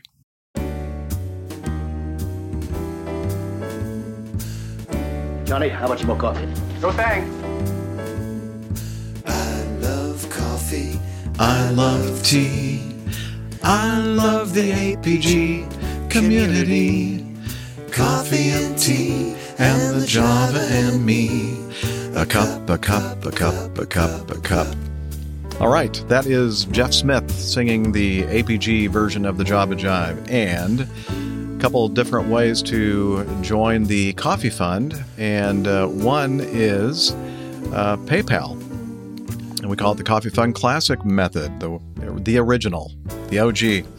And since the last episode, we have a couple of folks that have taken advantage of that: Stephen Asprey, uh, Mazutz Karim, and Maurice Van Den Acker. Uh, they all used the Coffee Fund Classic method to become members of the Coffee Fund cadre. And we also have a, another way that you can become a patron or a uh, member of that wonderful group of folks, and it's called Patreon. You can become a patron of the show. And since the last episode, we have a new producer. His name is Neil Herbert, or Herbert. And uh, again, if you want to find out information about Patreon or the Coffee Fund Classic method, please head over to airlinepilotguy.com slash coffee. You'll be glad you did, and we will too.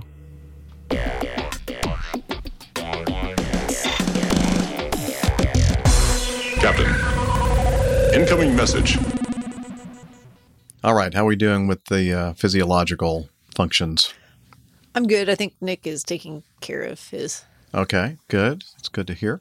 Um, oh, and he needs to be back here for this next one. I see him coming back. He's sitting down, putting his earbuds back into his ears, and You were waiting for me? How we are because um, Ladon sent us some more audio feedback, and it has something to do with these uh, scare buses. I mean, air buses.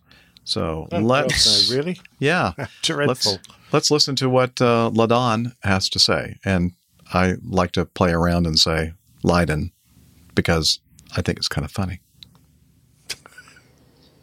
Hello, APG crew and community. Um, just currently driving on my way home uh, from one of my flying lessons. Uh, still chipping away at the uh, the check ride prep. Just flying around. I actually just went up to just go fly. Um, it was pretty great. Uh, just going up in the pattern, uh, using my solo endorsement, and uh, just doing some laps around the pattern. Uh, working on some soft field and short field techniques. Doing a mix of both um, a mix of uh, trying to land on a short soft field uh, scenario, which is probably not ideal, but hey, I could do it. Um, but anyways, this feedback is not about me. It is actually, um, I was just thinking about the Airbus and how it has um, two side sticks, and I was listening to a podcast, another podcast, the Far Aim podcast, um, and they were talking about things uh, you should be in like a two crew environment and just like CRM kind of stuff, and uh, and three way um, verbal. I forget the term, but three way verbal um, handing off of controls. And I was thinking in the Airbus, um, it's not really that easy to, um, if you hand off the plane and make sure uh, somebody else is actually flying the plane or actually stop flying the plane. Because uh, in a Boeing, they both move simultaneously. Um, so I was just wondering how that works um, with the whole dual input kind of thing. I, I know uh, the Airbus yells at you, telling you uh, dual input in a British voice. Um, so I was just wondering how that works. Um, like, if somebody is flying, let's say the captain side is flying, and then the FO decides to start moving their stick around, uh, like, what what kind of goes on with the aircraft. Um, so yeah, that's really all. Um, hope every guy, hope all of you guys are doing well, and um, can't wait to listen to the next podcast that you guys publish. Have a great day. Thank you, Ladon. So, Nick, uh, do you have any Yes, answers for this young man regarding the side stick controller? And not sure what he was talking about that three way thing regarding transfer control, but I think I have, or you have the controls, I have the controls, you have the controls type of thing, right? Like, where Yeah, uh, that, that's just positive that exchange of. Oh. Yeah, that would be a procedure that an airline would have. But uh, in my experience, it's a straightforward uh, I have control, you have control. When you say I have control, you do so as you take control, and as you relinquish control, you say you have control. But um, other people use different uh, words, but as long as there is a clear level of communication and it's at a st- standard call, not something you just made up on the spot, that's fine. Um, yeah, the pilot uh, flying obviously is the man with his hand on the stick. You can both have your hands on the stick.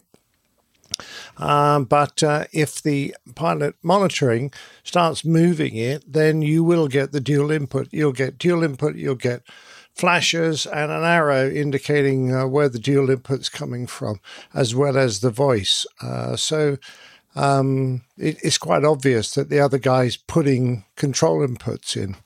Uh, if the uh, if it's the captain, yeah, well, he should never really do that. If you're going to take control, you take control. And as you say, I have control. If you're doing so because the other guy's mishandling the aircraft, you also press the takeover button. There's only one red button on the uh, control stick of an Airbus, and it doesn't fire the missiles. It um, I was gonna say it wasn't like an ejection seat for the FO. no, if That's an optional. Uh, Option- optional feature. exactly. Uh, yeah, what it does is isolate uh, the stick. So you, uh, the when you press the red button, your stick uh, becomes the only stick that now works. The other guy can do whatever he wants with the other one, but none of his inputs are going to be registered. If you hold that button pressed for more than forty seconds, then uh, it locks out the other stick completely. And then the Uh, airplane for- crashes. the other stick. You've still got your stick. Oh, Uh, and the reason for that is uh, if for some reason the other stick develops a, a fault where it's uh, providing a continuous input, or the other pilot has a seizure of some kind and he, you know, thrashes around moving the stick or leaves an input in as he has his heart attack. Uh, then after 40 seconds of holding that red button, you can then let it go because his stick now won't come back unless you play some clever tricks.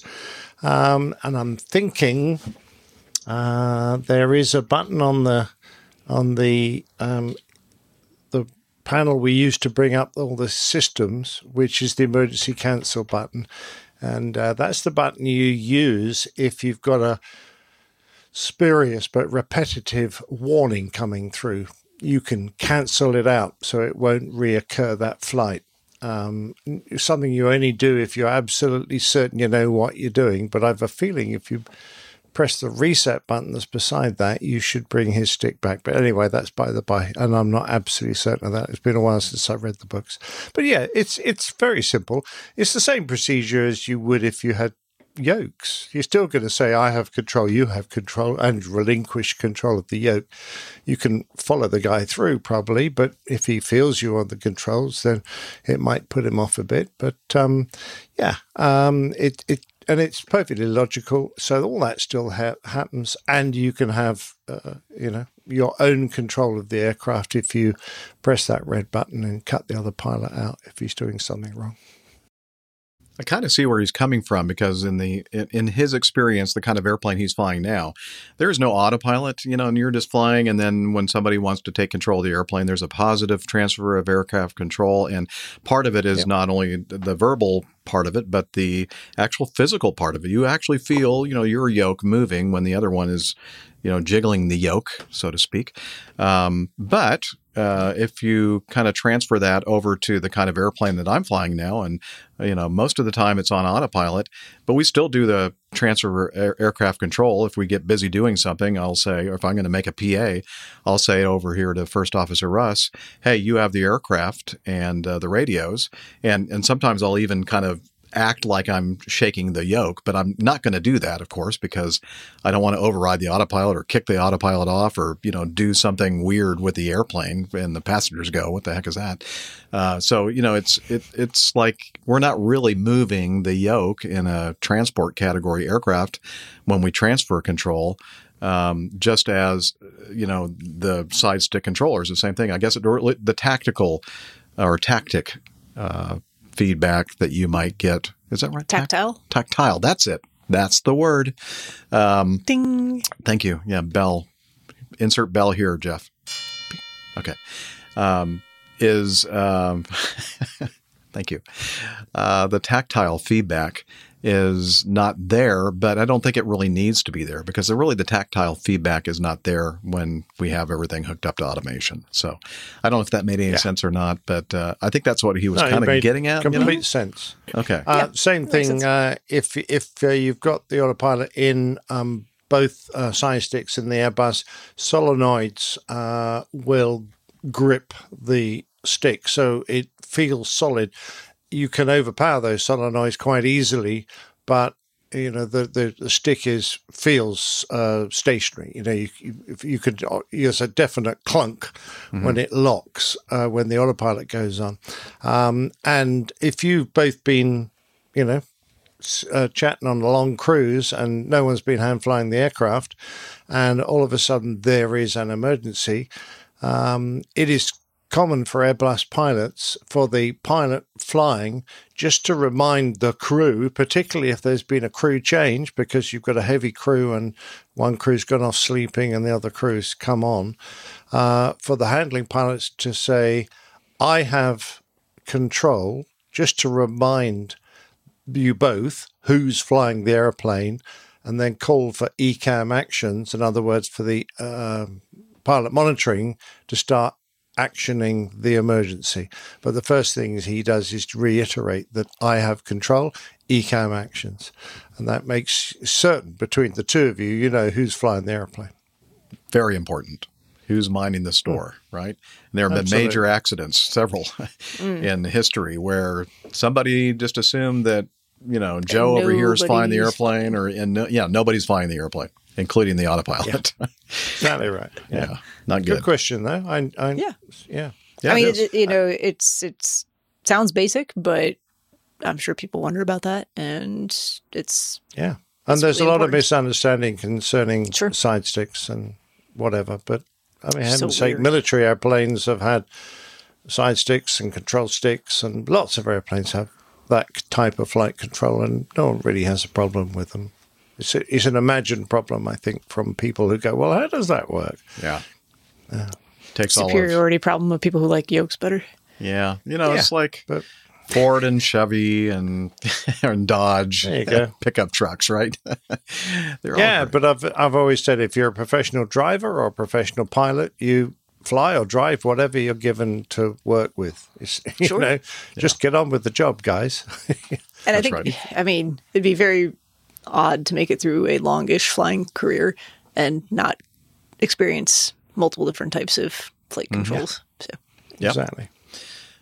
And uh, Liz added Apple, Android, Nikon, Canon. Yeah, we can go on and on about the little silly things that we kind of uh, argue about. And well, for a few of those things, there's a clear uh, superiority. Really, Steph? okay.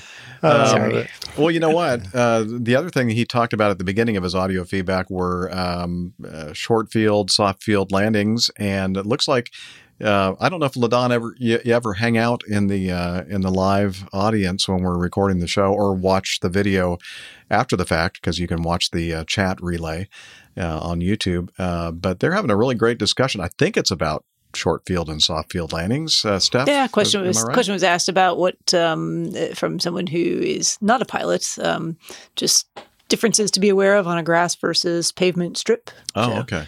They were going through um, different things that you might consider Gotcha. and do differently. Well, it's just uh, typical of what happens uh, when we're doing the show. Uh, sometimes the the chat gets off onto a tangent, uh, and sometimes it's well, oftentimes, most of the time, it's probably more interested in what we're yakking about on the show. so you should check it out.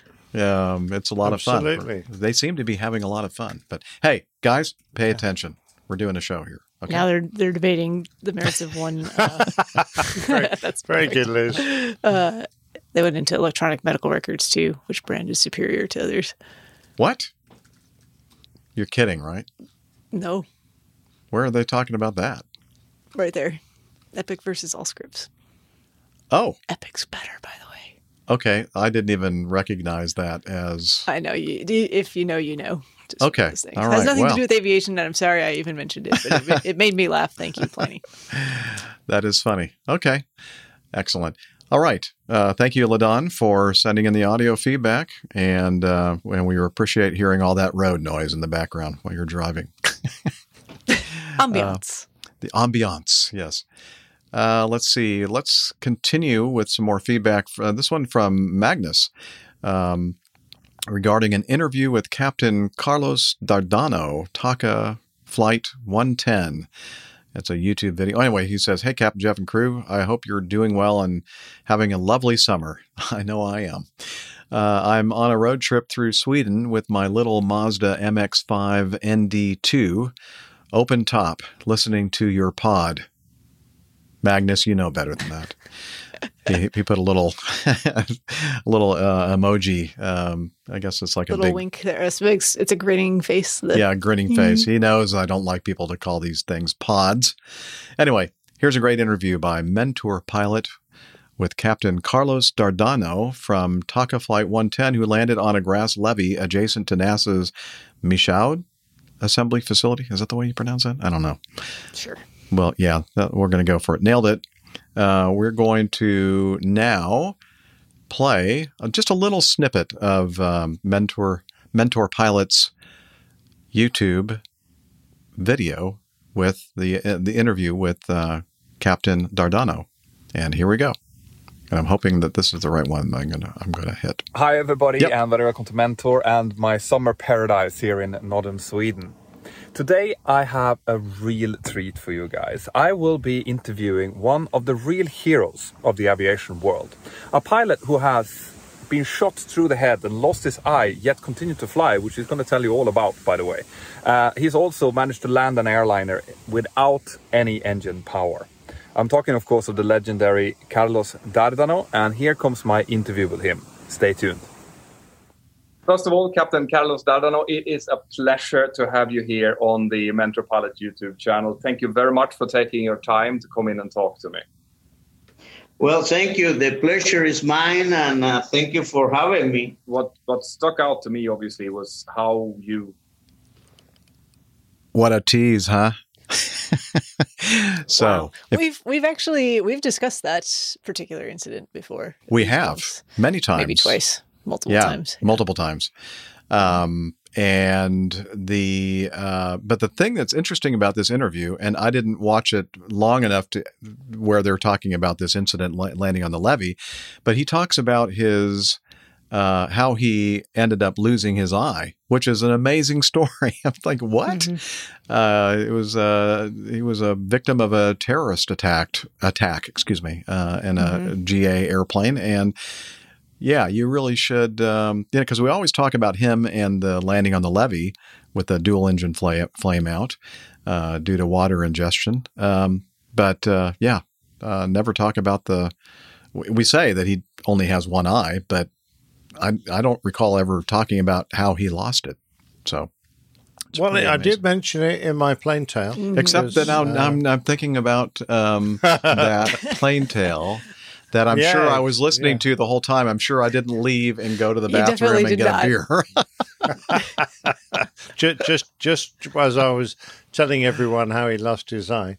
Oh, yeah, uh, yeah, which that plane tale you can uh, find on APG three two seven, or of course just go to the website and look for it. And it's called the Dead Stick. Busted. So I should, so should I um, should I cut this out? No, I'm not going to cut this out. I'm just going to show everybody what an idiot I am.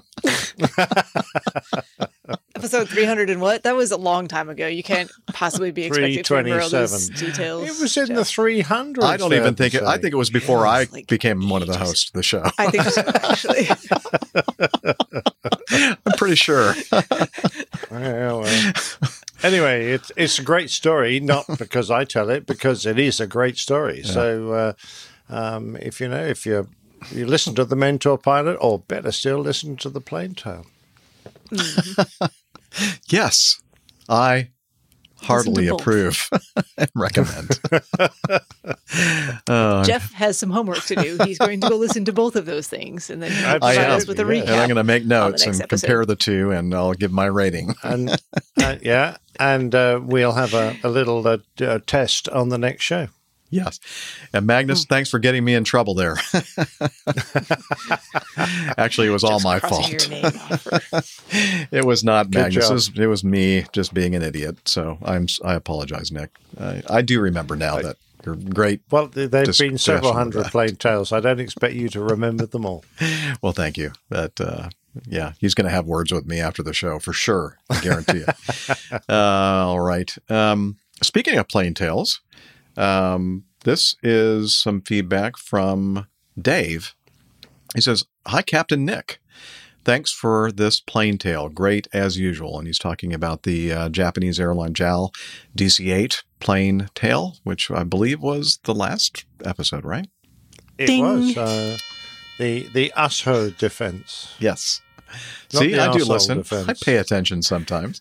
Okay, he says, uh, I recall as a child looking through a telescope from our living room in the San Francisco Peninsula Hills at that aircraft sitting in the bay. Later, of course, after the fog was gone. Here's a tiny follow up to that story. My father was the manager of navigation engineering for United Airlines at the time. UAL had its major maintenance facility at San Francisco and was contracted by many airlines, including JAL, for any maintenance required at that location. That included most of the repair and salvage of this airplane. I recall my father telling me about a big mistake in the initial recovery. The aircraft, well, the, the initial big mistake was them landing in the bay, but uh, the recovery big mistake was uh, let's see, the aircraft stopped in a slightly nose up attitude with most of the fuselage above the water, including the cockpit. However, the recovery crew lifted the tail first and flooded the cockpit and all the avionics therein Whoopsie. with seawater. Yeah, they probably got, ah, that's no problem, uh, which resulted in a huge replacement rebuild expense that should have been avoided. He wanted engineers to get on board first and remove as much of that stuff as possible, but that wasn't the course that they ended up following. Uh, there was a bit more required than a hose down to refurbish that stuff.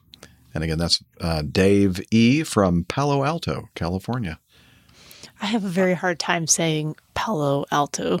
I really have to like slow down and Palo Alto. practice it. That's Palo one of the one of the words that I'm not having trouble with today. I, I can't say that for many. That's why. That's why I was. I was just putting it out there because I knew you were struggling with a few Oh, things. I just wanted you to know that occasionally I struggle with things too, and Palo Alto is one of them. And if I don't say it that slowly, it does not come out. I understand Mm-hmm. completely. But going back to the feedback, um, oh, there was I- I- feedback. Correct. I Okay. love, I love it.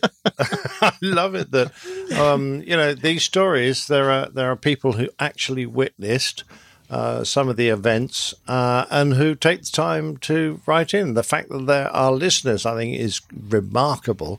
In the first instance, I mean, uh, this is brilliant to have a personal recollection of an incident like that. I think is fantastic. Um, I remember also um, the uh, Alaskan um, crash off LA, uh, Mhm. the one where the, uh, The Acme nut Acme came nut. off. Mhm. Um, I'm pretty sure we got feedback uh, from a pilot who was airborne at the time, uh, and uh, also from you remember we had murder on the flight deck. Um, some one of the pilots who was in those stories, uh, a pilot who was murdered by a hijacker on the flight deck. Uh, his son um, rode in and gave us. You know, um, a, an account of uh, from his point of view of what happened, which I think Yeah. is absolutely fantastic. So, I, I sometimes I, I have a little concern that I might get things wrong when I tell these stories, and that, or I might accidentally offend someone. But so nice to have uh, this kind of positive feedback uh, on a tale. Uh, from someone who actually was there and saw it, I think it's absolutely brilliant. Well done. No, and I, I mean, I would just add that I think that you put a lot of care and research into telling the stories, and um, I don't think you have to worry about that at all. I think if something is um, misrepresented or said incorrectly, it's not because you meant to do it, and I think you would get positive feedback um, on it no matter what. Yeah, his son. Maybe it was his some- son. Is that right? Yeah. Liz? Yeah, his son. Yeah. Son. Yeah. I believe so. Yeah, yeah. You said that. Yeah. All right. Well, very good. Um, I'm glad that uh, Dave kind of, um, you know, made me feel a little bit better about Plain Tales. Maybe made Nick feel a little bit better as well. All right. Uh, let's I see. always feel good. Yeah, that's what she said. Okay. Um, next item is from Mike, and he said, Hi, just recently there was a discussion on the APG podcast about how many times or not the crew have gone around in their careers. As luck would have it, when I was flying into Minneapolis on July 16th on Delta, we did a go around. It made me smile. It made some of the passengers nervous. But the crew quickly made a PA and said another aircraft didn't clear the runway in time, so we were going around. Safety first, he noted over the PA. I just thought that the timing was impeccable. And that's from Mike Smith and Maynard, Mass. Very cool. And uh, yeah, that's In my experience, that's probably, you know, nine times out of 10, uh, the reason uh, that I've had to uh, get into a, a go around situation. It's because the aircraft that landed ahead of me hadn't cleared the runway in a timely manner. They list that they missed that last high speed turnoff, and then they had to go to the end of the runway. And Mm. when that happens, it doesn't work out very well usually. All right. Um, control room's telling me that we can play one more piece of feedback, even if it has to be from this guy, audio feedback, and then we'll do the uh, plain tale. So, all right, we put it off long enough, I guess. Let's uh, play this feedback from. Well, well, luckily, he's just left the chat room. He Oh, did. good. Perfect timing. he did. So, you know, I just was concerned that this might be an attempt to take over our podcast as well. But oh, since yeah. he's left the chat room, Never know. I don't know. You, we can't really tell what he's doing behind the scenes, can we? Mm. All right. True. Um, all right. Here we go. This is from our good friend and professional air traffic controller, Adam Spink. Hi guys, Adam here from the UK. Some feedback on APG 483 uh, about the ATC interactions with that aircraft going to Boston. Um, as much as it pains me to say it, I agree with Captain Nick. um, it was obvious there was something else going on. It wasn't just communication issues, language issues. Um, there was something else going on, whether it was a technical issue or uh, CRM issues in the cockpit. Um, but they were the crew were obviously behind the aircraft, and when when you detect that as a controller, you need to, you know, abandon your usual sort of uh, procedures, phraseology. Well, not phraseology. Obviously, we need to we need to keep standard phraseology, but your normal way of doing things, and and just slow down. Metaphorically, put your arm around the pilot or the flight crew's shoulder and just say, "It's okay, we've got this." You know, just it's going to be okay. We'll get you on the ground and we can talk about it then. You know, we're on the same side here. We're on the same team. We're trying to achieve the same aim. We want you to get on the ground as safely as possible. That's it. You know, you you if you keep trying to apply your normal procedures in the normal way when somebody's already struggling, then it's just going to make things worse. And again, I have to agree with Nick that I, I assume the controllers are mandated to say the words, um, was it possible pilot deviation, um, as a precursor maybe to for them then writing a report about the uh, about the occurrence, um, which I can understand why they have to say those words, but I don't see the benefit. Sort that out when it's on the when the aircraft's on the ground, as you guys discussed last time. Sort it out, you know, ring up the the tower if you're the Tracon controller, and get them to talk to the pilot when he's uh, or the, the flight crew when they're just about to park or when they have parked, and just say stay on the when you park, stay on the frequency or report parking on frequency, and then when they report parking, you just go in and say, you know, can you call this number? Um, we- we're all on the same side here. We're a service provider, um, and the pilots are our customers. So we always need to bear that in mind. Um, it's it's something you know. I've I've said this before in feedback. I don't really get the idea of. Although it didn't happen in this case, I'm not you know singling out this particular case, but but almost punishing pilots for not understanding, for not doing what they're told. Um, you know the the whole sin bin uh, concept. I, I don't I don't get that. I'm sorry. Um, and uh, yeah, so you know what I what I would have liked to have seen, or you know certainly what I would have attempted to do, is like I said, develop that cooperative relationship with the flight crew, especially as it's obvious they're in a bit of trouble with the aircraft. They're behind the aircraft. You know, reduce the number of instructions you're giving in one transmission. You know, just say it one at a time. Descend to 3,000 feet. Turn left heading 040 or whatever. Um, and just, you know, try and develop that relationship. Get the flight crew to understand that you're helping them. You're not going to punish them. You're not going to, um, you know, be sarcastic to them. Uh, and again, I'm not saying that this happened in this case, but but get the flight crew on side and um, slow things down, make things simple, and everybody gets to where they want to go safely at the end of the day. Uh, anyway, that's um, coming up to nearly four minutes. Um, I'm running out of time because I need to leave some more feedback for my other podcast, my main podcast, uh, the Plane Safety Podcast. um, so uh, there'll probably be another episode of that coming out in about eight or nine months. So uh, I should probably give them some feedback as well. Anyway, hope to see you all soon, and uh, love to all. Bye. Oh, We love Well Adam. done. yeah. He's not wrong, you know. That's why it's so funny, really. I know. I know. It's funny. No, no, because- he's quite right. but Adam is the consummate professional when it comes to this sort of thing.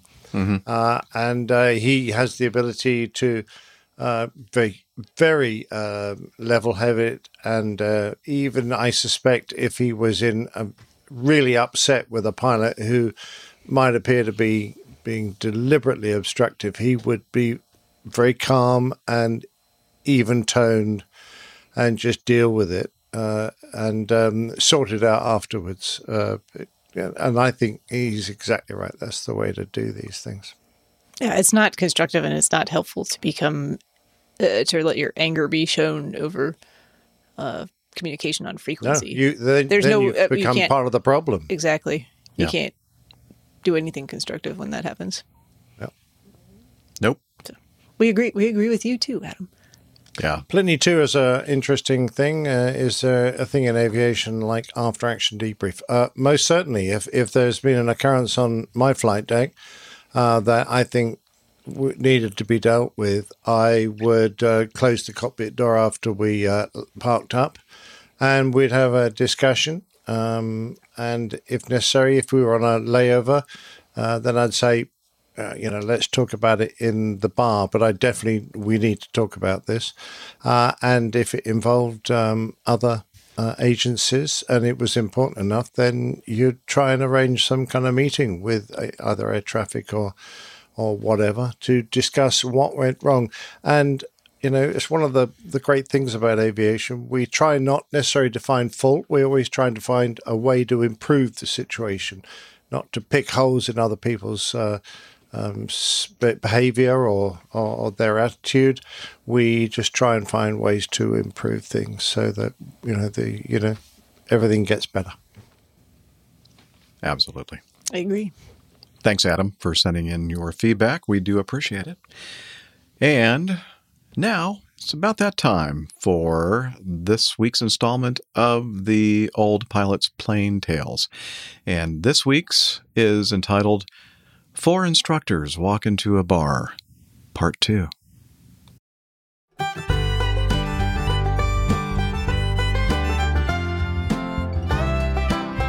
The old pilot's plain tales. Four instructors walked into a bar, part two. A continuation of stories from a flying instructors reunion. What's your favourite story, DL? Ooh, favourite story. Yeah. I, I find it difficult because there, there, there are so many, and, and, and- and it's Well, so, tell 'em all. So diverse. Didn't you nearly eject? I mean, I mean, uh, yeah, didn't you nearly eject? Well, yes. I mean, um, no names. Well, actually, I've got, I've got, a, I've got, a, I've got a book, and uh, it's 25 years of RAF accidents. Yeah. I managed to find it on a, a bookstore, and it covers our whole period uh, when we were in the Air Force. And what you don't realise is that during that uh, that period of time, we seem to lose about 25 aircraft a year, Mm. uh, and so forth. And some years were, were worse than that. Uh, and so when, when you analyse it, um, I mean, when we're at Valley as instructors, we had before we had all the photographs of the student courses on the wall, and um, originally the graduation ceremony. I'm going offline here. The graduation ceremony was at um, Linton on Ouse. That's where we all got our wings, and then Mm, they yeah. decided to change it to um, being at RAF Valley. Now, all the photographs are on the walls of the students, people had diligently put an E above their heads if they'd ejected, and a halo above their heads if they'd died. All right? And most of the courses had a lot of E's and a lot of halos. Wow. So when the uh, parents came to the first graduation ceremony, of course, they were then taken to the squadron and uh, having a wonderful day, and coming down the corridor, of course, then saying to their, their son or whatever, "Oh, what? Oh, these what are these pictures? What, what are all these E's and halos?" and once they told them, they were horrified. So. We had to remove them all for no. any future graduations to downstairs. E for exceptional and halos for but above what, section. what you're referring to is, I think, um, in all of us, uh, we, we all had um, little incident at some point or other. That, that's that's the thing. And, and and I thought I was pretty fortunate. Uh, I, was, I was doing okay. I hadn't had any major incidents. And then at uh, when I was instructing at RAF Valley, we had um, uh, night flying coming up. I was outside of currency. So they decided uh, I have to go and get my currency. Um, so I'm going to go off with uh, one of the guys who are in currency, uh, which was the uh, flight commander on the, the other flight. So we taxi down and, and uh, all's, all's good. And um, as we're taxiing down, he says to me, he says, well, do you want the takeoff for landing? and um, I always like the landing. I feel I've completed the sortie and everything else. So that was my first mistake. to say "I- I'll have the landing. So we get down, and sure enough, we line up on the runway, and we, off we go. And uh, we're just lifting off, and um, the wheels are coming up now, and all of a sudden, there's this almighty bang. The aircraft shudders and everything. And now I've had an engine surge in the Hawk, so I knew that was. There's no way this is an engine surge. This, this engine's done some serious damage. Now, as you know, that the briefing before takeoff is any major emergency below 250 knots with the gear up is climb to a safe height, point in a safe direction, and eject. There's no question about it. So um, you got to remember when, when, when the engine explodes like that, um, the electrics go. So the only light we had in the cockpit was the attention getters flashing like mad. So um, the thought process: I'm not going to knock off the attention getters. It's the only thing I can see in this cockpit. because the last thing you're thinking about is putting the emergency lighting on. Yeah. So, so I'm sitting there. So the first thing I look at is, is the height and speed. So I look in, right, uh, 150 feet, 210 knots. Right, we're going out. He's flying it from the front cockpit because he's decided to have the takeoff. And uh, so, sure enough, he starts pulling up. Right, so I go for the, the handle because I've got the command eject in the back, waiting to uh, just point in the same direction. And as I'm doing this, um, he shouts out, going for a hot relight. And I'm going, oh my goodness, has he seen something I haven't seen? I mean, I- I, I thought this was, the engine had blown itself up. So I look again, and the height's climbing up towards about 600, 800 feet now. So I said, right, you deal with the aeroplane, I'll deal with the rest. And at this stage, I get a call from air traffic, which is saying, uh, uh, We've seen a, a large amount of flame coming out of the back of your aeroplane. Is this normal? Stand by. So, so I then put out the usual Mayday, Mayday, Mayday, wait. Mm. Uh, and whilst we get on with this, friend of mine, he's walking out to his aeroplane for night flying across the road, uh, Cherry Whittingham, and um, as our aircraft takes off and the engine explodes, there's a massive amount of flame comes out the back. I mean, it lit the whole airfield up. They even saw it in the mess. And uh, he gets the silhouette of a fuel bowser with a flame behind it and thinks the fuel bowser is going up. So they both hit the ground and, and hide under the airplane. So we're now cli- cli- climbing up. Good toward- place to hide. We're now climbing. We hit 800 feet, and now we start to go down. And this comes back to what you're saying. When you're in these situations, it goes into slow motion. Everything is just complete slow motion in time. And and I'm sitting there going, well, I've always wanted to eject. There's I always always one, thought about there? it, but I'm not so sure now. anyway, and and I find out afterwards he's thinking, I wonder which hospital they'll take us to. These are sort of thought provoking. So Yeah. anyway, we was now going down into this sort of inky black hole of the estuary just beyond the, the runway, and um, still waiting for this engine to to relight. And we're getting to 600 feet, so I'm starting to think we, we really need to get out of this thing. So I realise he's got his visor up, and um, and of course you know with the detonating cord in the Mm. Hawk, Yeah, you need your visor down ideally. in way of explanation, in order to improve the reaction time for the ejector seat, the Hawk aircraft uh, had the canopy lined with miniature detonating cord, which was coated in uh, a lead like substance, uh, which zigzagged up and down the perspex. Uh, in the event of an ejection, as the ejector seat started moving, a striker would fire this detonating cord, uh, and there was a great deal of uh, splatter from the coating, uh, in addition to shards of plastic which would be sprayed around. But it allowed the seat to uh, literally be on the move as the canopy uh, shattered, um, taking about a you know half a second or perhaps even a second off the reaction time for the ejector seat when compared with aircraft who had to jettison their canopies first. So, and again, um, always saying that you mustn't, uh, yeah, mustn't um, uh, we use the word eject. So I thought, right, I've got to have to get him prepared. So I said, "Are you ready to go?" To which he shouts back, "No!" Oh my goodness! So, 180 so I'm, 600 I'm, I'm, I'm looking at it. Well, we got a couple more seconds. I'm going to give it two more seconds, and then and then we're off. And uh, so I'll find out later on. He thought I was asking if the engine was going, but um, anyway, so two more seconds. We're getting to about 400 feet now, and the engine just starts to wind up. So it's starting to wind up slow, slow, slow. And gradually, as the power comes up, we start to level it off, and we get to the level of off at 200 feet At night. at night. And this engine, we got to 90%, and it's graunching like nobody's business. There is a screech coming out of it. So we get to 90% and think, well, well, we've leveled it. We can hold it level at 90%, but we, we can't do anything else. We'll leave it at that. So we go out over the sea. I'm us thinking, well, we'll eject over the sea now. At least we've got it safe over the, la- off the land and so on. We'll eject over the sea. And then we sit there going, well, it's, it's maintaining height. We might as well try and see if we can do a fixed power back into the base.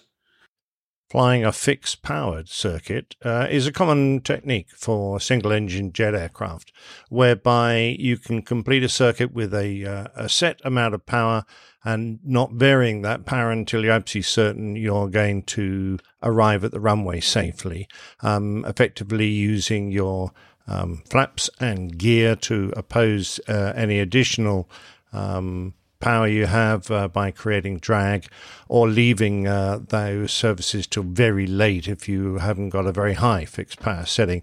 But uh, it's common for a jet engine to be able to run for quite a while on a set power setting, but the moment that the power is varied, uh, the engine uh, ceases.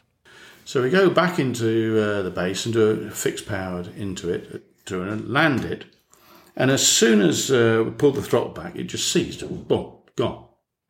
And uh, climbed out the cockpit and uh, met the uh, the sort of uh, welcoming party, of which one person had to say, uh, "Whoopee, we thought you were going to crash." And as the guy in the front with me was about to hit the person, I said, I, I grabbed his arm and said, "Come on, let's go to the bar." Anyway, um, we found out afterwards what had happened is that uh, it shed a whole blade off the first stage of the low pressure. And that blade had taken off every single blade off the second stage of the low pressure uh, and a turbine. And because it was out of balance, the graunching, it was, it was up against the titanium casing. And you could actually see the groove in the titanium casing that it had been making as Oh, it been wow. spinning around. But how on earth that engine started again? Because it was only the high pressure. And fortunately, all the bits went down the bypass. So, um, yeah. And what did you get for that, Well, Dave? Did you get a I no no I got I got I got uh, an endorsement on my license. You understand? An endorsement. as, you, as, you, as you, you know, a, a green endorsement, which You didn't get a medal. So so so, so sounds Well, well, wonderful. Yes yes yes. Did you get a, yes. did you get a pay rise? Didn't get that either. You know, no Sadly. no didn't get any bonuses or anything. I should- Well, it's better than a red endorsement. A green or red endorsement was a permanent entry made in your logbook by your superiors uh, to either commend you for a particular act of skill, uh, or in the case of a red endorsement, uh, completely the opposite. I, I don't Ye- think yeah. they handed many of those out when we were around, but No, uh, Did you ever nearly bang But- out, Nick? Sorry, Did you ever nearly bang out? no, Never any near mid airs or anything? So you just had a boring fighter tour on your Yeah, absolutely. No- nothing fine. ever happened. Come on, guys. What's the funniest stories though we, we've got? Well, I, I mean, uh, uh, uh, again, it is a crushing incident, but it is funny in its own way. Is that um, uh, when I was on uh, 29 on the Phantom, and uh, a guy came in with emergency at night, total hydraulic failure. We were actually finished night flying, so we were in the bar, and uh, we heard the emergency state two coming back, and um, and then we heard a ba bang, and one of the guys turned around. I think they've ejected. Oh, and then we heard the emergency state one.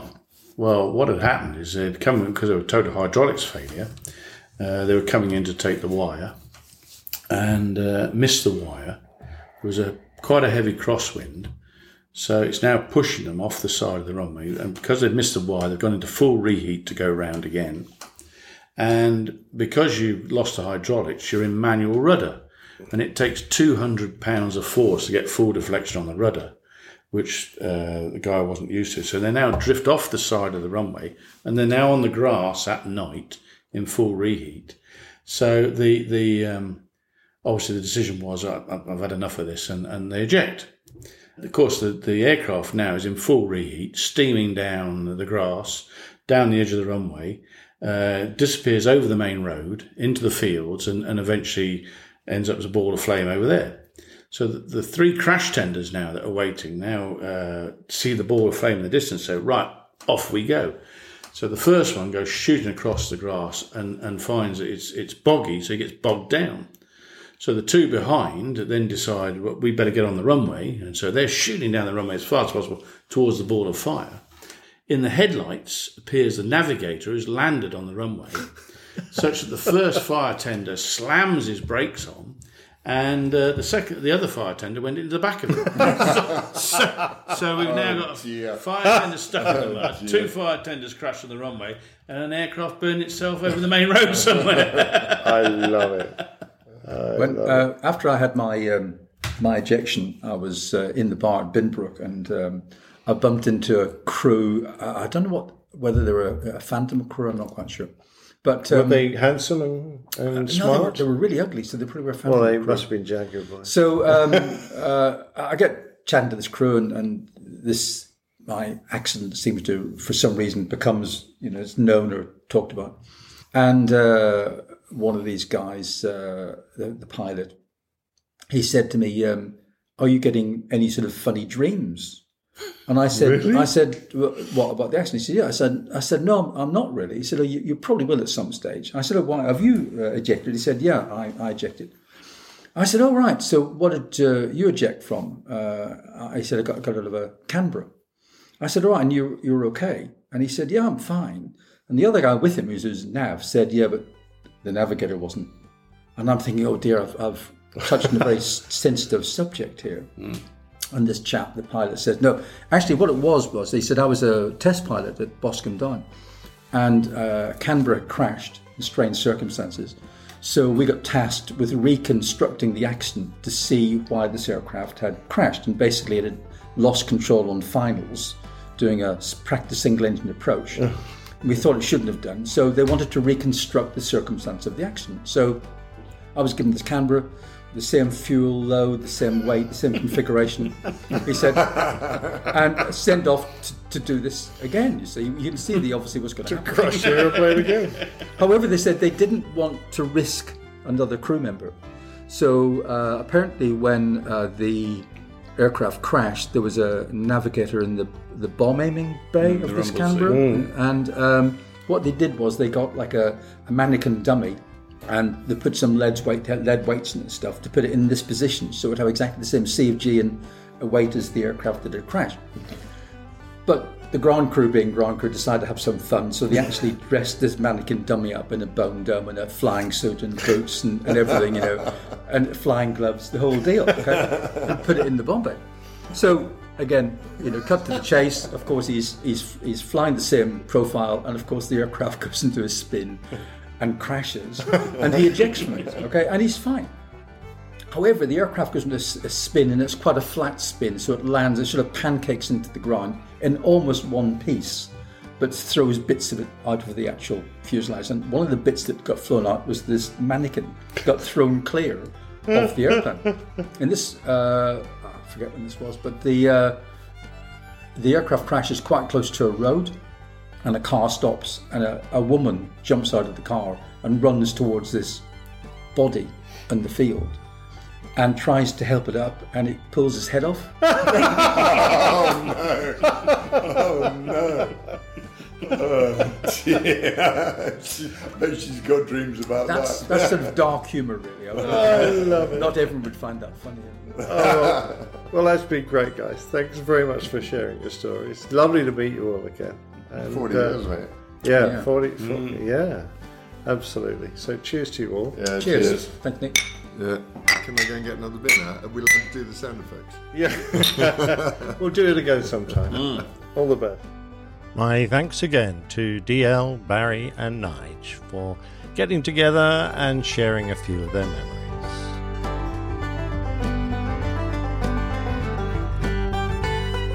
Another great tale told by the very talented and creative old pilot.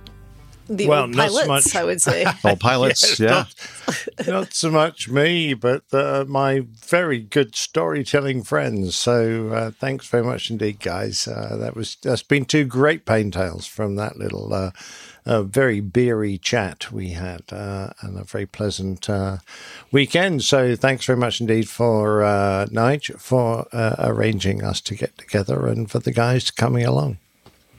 Do we get more parts after this one? No, I'm afraid that, that Ah. that's it. That was it. well, you'll have to get back together again, I guess. That's Yeah, exactly. They they were much too interested in uh, drinking than they were in talking to a microphone. I'm afraid. And who can blame them, really? Can you blame them? Yeah, Yeah. exactly. yeah. All right. Well, it's too bad we won't um, hear another one of those great plane tales with uh, these old pilots telling great stories and uh, very entertaining. All right. Well, looks like we can now move on to some more feedback, which is always a good thing. So let's resume with, let's see, I'm trying to recall exactly where we were. I think um, Muriel, Mur- That is Muriel correct. uh, says, uh, Hi, crew. This is a short one. It's snowing in Brazil. Yes, can you believe it? Over 50 cities in the south and east of the country got lots of snow this week. As you guys already know, I'm from Brazil, currently living in Acme headquarters city. Anyway, going back to aviation, a lot of flights were canceled because of ice on the wings, and there's no anti ice in the country. Well, we never needed it before. Crazy times. Oh yeah, good point. Hope Global you're all warming. safe. Global warming, yes. Yeah. And this would be a good time for me to uh, try to find this and see if I hit the right one this time. Maybe not. You can Let's always go around. Yes, I'm going to hit that one. We're going green. Yes! Nailed it. We're going green. We're going to take care of the earth. We're going green. Now, Oh, I yeah. always assumed that was to do with uh, you know energy and uh, looking after the atmosphere. I now realise it's to do with the um, squirting green anti-icing liquid onto an airplane. Oh, exactly. So you're That's exactly going what- green, Going green. when you've been When you've been slide. de-iced. Anti-iced. Yes, Anti-iced, covered in yeah. green gloop. Yeah. Good point. Good observation, sir. Um, and that just reminds me, and I I know we've talked about it, a few- or I've talked about it a couple of times before, but uh, there was a few years back uh, in or no, Tampa, uh, I think it was a couple of different times, where the temperatures dropped below the freezing point and dew formed on the wings, and and most of the stations around that latitude and south were also experiencing that. And of course, they don't have any de-icing fluids or capabilities there either, and so we just had to sit, kind of pointed into the where the direction of where we thought the sun was going to come up. Usually, it's in the uh, east, and uh, waited for the. If you're on the round Earth, if you're on the flat Earth, I'm not entirely sure. yeah. Hey, southwest. Yeah. The other, the other way. Turn around. Point that way. Um, yeah. We uh, and then we waited for the sun to come up, and melt the uh, the frost off the wings. It was kind of ridiculous. I have done that actually. before. I have Yeah. done that. Like, well, what are you gonna do? Wait. Yep. Just wait. Even- Eventually, Mother Nature will take care of it. Okay. Uh, a, a few bottles of vodka help too. Yeah. Well, Yeah, that- just pour pour those over the wings. Oh, or you could drink them. I was going to say, other. yeah, we're, we're probably not, we're not allowed to do that. Drink it. You'll get the courage just to go fly no matter what. It's fine. exactly. It'll be your last flight anyway, so Yep. might as well For enjoy a it. number of reasons. All right. Uh, Rob writes uh, Good day, crew. A little behind, but a bit of history I didn't realize I was so closely connected to. Uh, oh, I needed to share this one so you can see what. Rob has uh, a little behind. uh, well, I don't know. I've not met Sounds like him, so I'm problem. not really sure. he hasn't Oh, sent any I thought you were talking from personal knowledge. Sorry. uh, no, I was not. Thank His you very own much. description. Yeah. It was not my description. It was his own. You're right, Steph. All right, here we go. Um, so, and now you can actually see the words that he has written here and understand the context of everything. Um, uh, so let's see. One of my food buddies posting his family history. Oh, I hope Rob doesn't mind that uh, I'm displaying his telephone number. uh, let's see. Uh, with his permission, I have included a screenshot of his post. And this is out of airwaysmag.com. Uh, the link's there. Um, oh, I guess he just added that for context. Uh, he said, Go home legs, go home legs, tailwinds, and IPAs in the right order this time. And Rob Legal in Providence. And here is the thing that he was sharing with us with permission um, a Facebook post from Eric Ripley. And Eric says, Yesterday was the anniversary of the DC 10's first flight. My grandpa was the captain on that flight. My dad and my grandpa have both done pretty cool stuff in aviation. I hope I can add my own stories one day. And then uh, here's a picture of um, a- an envelope with American Airlines first flight DC 10 luxury liner on stamped on it, and some pretty cool U.S. airmail postage stamps. And In the UK, is we would we might call that a first day cover. Is that what that is? I don't know. what? A first day cover would be um, a special envelope stamped uh, on the day of that flight, and then usually carried by the aircraft itself. Oh, I've never heard the term. I have not either. Okay, all right. Obviously, just be. a It UK might- postal system thing. Or a Canadian thing too. Liz is saying that she's heard that as well. Uh, Okay. Let's see. It's postmarked uh, Los Angeles, August fifth, nineteen seventy-one. Anyway, um, and then of course the link to an article regarding uh, American Airlines putting their uh, pl- places the DC-10 into service, and uh, some nice photos of the uh, the old bird. And uh, so, Well, it nothing- does say 1971 there. Mm-hmm. Mm, so So, what am I might missing? be. Yeah. Uh, no, it's the same date as the postmark. Oh, Same year as the postmark, not the Right. same date. But uh, gotcha. Anyway, so here's uh, some pretty nice pictures of that uh, DC-10, and let's see. Ken Hayes says first day cover is used here in the U.S. Uh, for smart people, maybe. Thank you, Ken. Again, our live audience making us hosts feel rather stupid. You know, I didn't really need to l- read that, Liz. Thank you very much. Next time I'm going to read it before I start saying it out loud. okay. Um, anyway, if you're interested in um, seeing the story from Airways Mag regarding the uh, DC 10 being put into service by American Airlines so many years ago, check it out in the show notes and all that. And thank you, Rob Legal, for sharing that with us. All right. Um, another Rob. This one, Same oh, Rob. it's the same one. Uh, he writes in, Good day, Jeff. Recently, in someone's feedback, they mentioned things to check out in Houston. Formerly living in Houston on our last orders, I'm very familiar with Lone Star Flight Museum and agree entirely. It's a fantastic place. I highly suggest you take the time out of any layover and go check it out. It would be an excellent location for a meetup, and I'm sure the Flight Museum would love to be part be a part of a special edition APG episode two. Wow, yeah, it wouldn't be any extra work at all. Thanks, Rob, for the suggestion. Um, as written by another, that cuts into my just sitting in my room drinking um, that I normally do on layovers. So I don't know if I can squeeze that in. Your your schedule's full already. it's really. pretty, pretty, pretty tight. It's, you'll just have to like pencil it in I don't somewhere. Ah, but you might get bought free beer if you go to the museum. Oh, that's true. Okay, well, I might have to reconsider.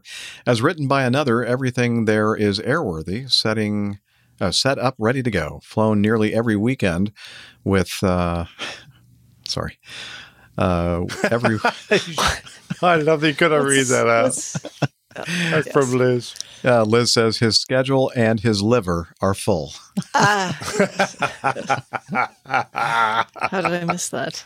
Oh, because my for some reason my texts are coming through very um, slow. I'm getting those Delayed. little notifications on the screen, uh, the same yeah, screen that I'm reading these they're stories. delayed on my screen. It comes through quicker on my phone, but I turned off the. I really, really so try hard not to read them because sometimes when I do, it, that happens. I just start chuckling and have to stop reading my the. Uh, like a very inappropriate time in the story. Yeah. Like, okay, as written by another, everything is, there is airworthy, set up, ready to go, flown e- nearly every weekend with seats available to buy for a ride along. Then, as mentioned in the other's feedback, when tucked away for the night, all the oil drip pans come out. It's genuinely unique to walk into. Note, they have an open invitation to all aviators to fly into Ellington EFD. EFD, what's EFD mean? And taxi straight up to the museum's apron to attend. They also have spare display spots available for the traveling aircraft of other museums, so there's always a new flavor there. Here's a little taste of some of the great planes they have displayed. This is one of nine remaining ME 262s in existence, but more amazingly, this is one of the three that is airworthy and flying often. I guess I should share this so you can see what the heck I'm talking about. And uh, EFD, uh, is just is the, the I- identifier. Is what? The, the ICAO identifier. We're both trying to tell you at the same time. The identifier. Oh, EFD. Gotcha. All right. I was thinking like Ellington Air Force Base. I'm thinking I was expecting to see AFB, not EFD. And I'm thinking, huh, never seen that. Okay. Uh, so let me share these pictures with you. All right, share screen and window. And here we go. Share. And let me scroll down. There we go. Oh, look at Oh, that. Watch out. That is nice. You've got um, something in there you probably don't want on the screen. Oh shoot. Well, just don't just stop looking. sorry. Hey Rob, if you get a lot of phone calls from people, sorry. You know, maybe he wants people to call. That's what I'm thinking. Um, Yeah. So there we go. He's up in Providence. If you're in the area, give him a call and do a meetup. So anyway, there's that uh, Messerschmitt uh, ME262, uh, one of nine remaining brilliant, in isn't it? existence. Yeah. Look at that. Beautiful. And that's a flying version. Isn't that fantastic? Yeah. Very cool. Liz says, let's sign Rob up for a dating site. I'm not sure his his wife will appreciate that. appreciate that. I'm sure he really would. Yeah. Oh my goodness. Okay. Um, After all, there's not much to do in Providence. no, you There know. not Yeah, there is. Drink Oh, okay. drink good beer and and eat great And pizza. Go out on a date. Go to Boston or somewhere else. That's not Oh, I'm Steph. there's some there's some really good restaurants in Providence and See, other great things. Steph- Well, I'm going to Steph check them out next me. month. So Uh-huh. Okay, you do that. and uh, we do apologize That to all of you in Providence. a neat looking airplane. That's? Dr. Steph. brilliant. Uh, I, I'm offended I'm offended by by, Dr. Steph Sp- at- Steph at airlinepilotguy.com. All right. Uh, let's see. Stephen writes in, and this is Stephen Hoover. Um, he says, Hello, Jeff, and whoever today's crew is. a very generic greeting. Um, let's see. Uh, the this incident happened at the local airport last week, and I found it kind of interesting. It appears like the Swiss cheese struck again. They had a slight tailwind, and a rainstorm had just passed through the area, plus a 178 knot ground speed at the threshold. I'm not a citation expert by any means, but my hunch tells me that's pretty fast. I think he's right. Spicy. So he gives us a link to the aviationsafety.net um, incident uh, report, and uh, he also found some live ATC audio, but he has no way of cutting it down. Oh, yeah, you do. Just download Audacity and do it. It's easy. Anyway, uh, I did it for you, though. Thank you uh, for giving me the uh, source files, um, yeah, Stephen. And uh, I'm going to play that audio right now. Here we go. Here we go. It's not playing. I'm not going to play that audio right now. I don't know why it's not playing. Hmm. All right, see if I can play it Fix through it the. Finder. Could Has could it do ever that. occurred to anyone that if the Swiss didn't make cheese, there'd be no accidents? Wow. I'm sure we would blame it on some other um, nationalities' food with holes in it. with holes in it. you think? Uh, I'm not so Um, sure. What else is out there? Uh, let's see. Surely there's something available to be used. we'll have to Go think on of then, something. Think of a, a the macaroni effect. Liz yeah. Liz, Liz likes macaroni. where the holes line up nice and easily. hmm Okay. Macaroni. What a load of rubbish. I'm going to see if this works here. I'm going to play this in the Finder. Ready, 46 Charlie Fox, driver. Oh no, it's too. The volume's way too low. Yeah, I'll fix it in post. Oh wait, no wait. Here, here's the one I think is going to work. Ready, 46 Charlie Fox. Nope. That's okay. I can hear it. Yeah, was it? Oh, you can. Is it? Um, Yeah. Is it good volume? Yeah. Reasonable. Oh, well then why? Why is it that I can't hear it very well? Um, maybe it's because I don't have it set up to hear. Okay. All right. Well, I'm going to bump up the volume a little bit more. Let me know if it's too loud now. Bump up the volume. Bump up The volume. All right. Here we go. Ready, 46 Charlie Fox, driver sending 5.7 for 5,000. Hey, 46 Charlie Fox, uh, Reading approach, descend maintain 3000, verify it is Romeo. We have Romeo going down to 3,000, requesting uh, runway uh, 31, or uh, 13 for 46 Charlie Fox. Sorry about that. Hey, 6 Charlie Fox, right, expect runway 13, airport's 12 o'clock, 26 miles, advise and safe. Roger, we'll go when we get it in sync. We have a wind check. Uh, I know it's been kind of moving around down there for you guys. 6 Charlie Fox, uh, wind 180 at 5. It's usually been around uh, 5 to 7 knots from the southwest. Perfect. Thank you so much. Yep, we'll keep uh, 13 on request for 46 Charlie Fox. Thank you. And uh, Brad from 46 Charlie Fox, can we just get the left turn direct to go to line us up uh, 13? Hey, 6 Charlie Fox, approved as requested, Air Force 12 o'clock, 11 miles. Uh, airport's in sight for 46 Charlie Fox. I just got it out of the haze. Hey, 6 Charlie Fox, right, cleared visual approach runway 13, contact tower 119.9er. Go to the visual 1, 3, and 99, 6 Charlie Fox. Ready, tower 46 Charlie Fox, drop visual 1, 3. Citation 46 Charlie Foxtrot, Reading tower, wind calm, runway 13, clear to land. 1, 3, clear the land. Thank you so much, 6 Charlie Fox. Okay. I think that's it.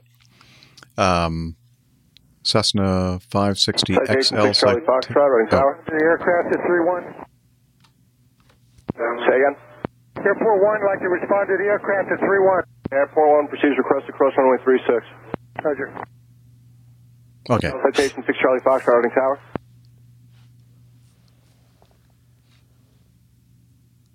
Okay. I think that's it.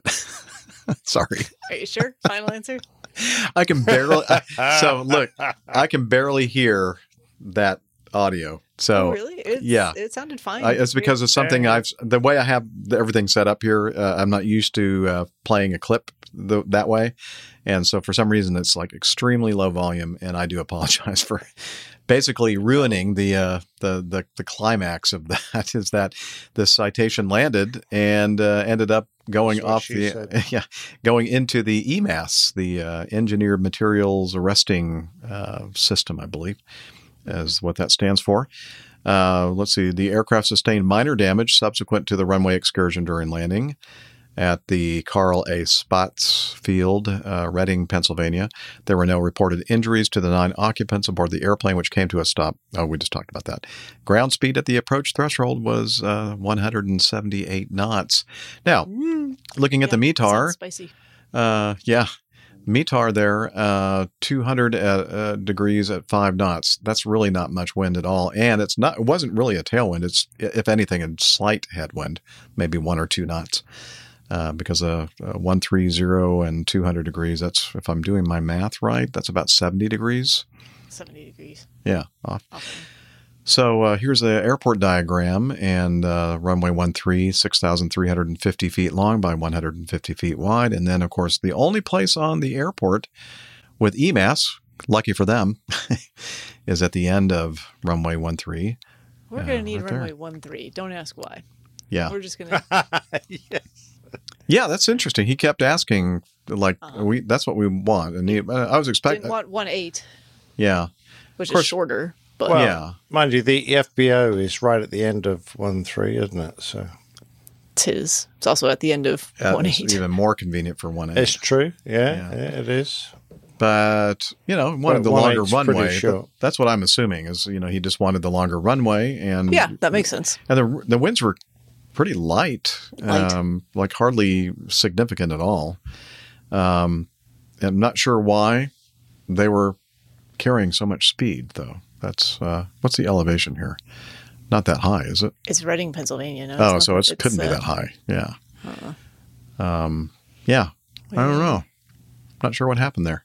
The elevation is 343 feet at the touchdown zone of 1 3, Okay. according to your So- diagram there. Just I guess all that macaroni just lined up. it did.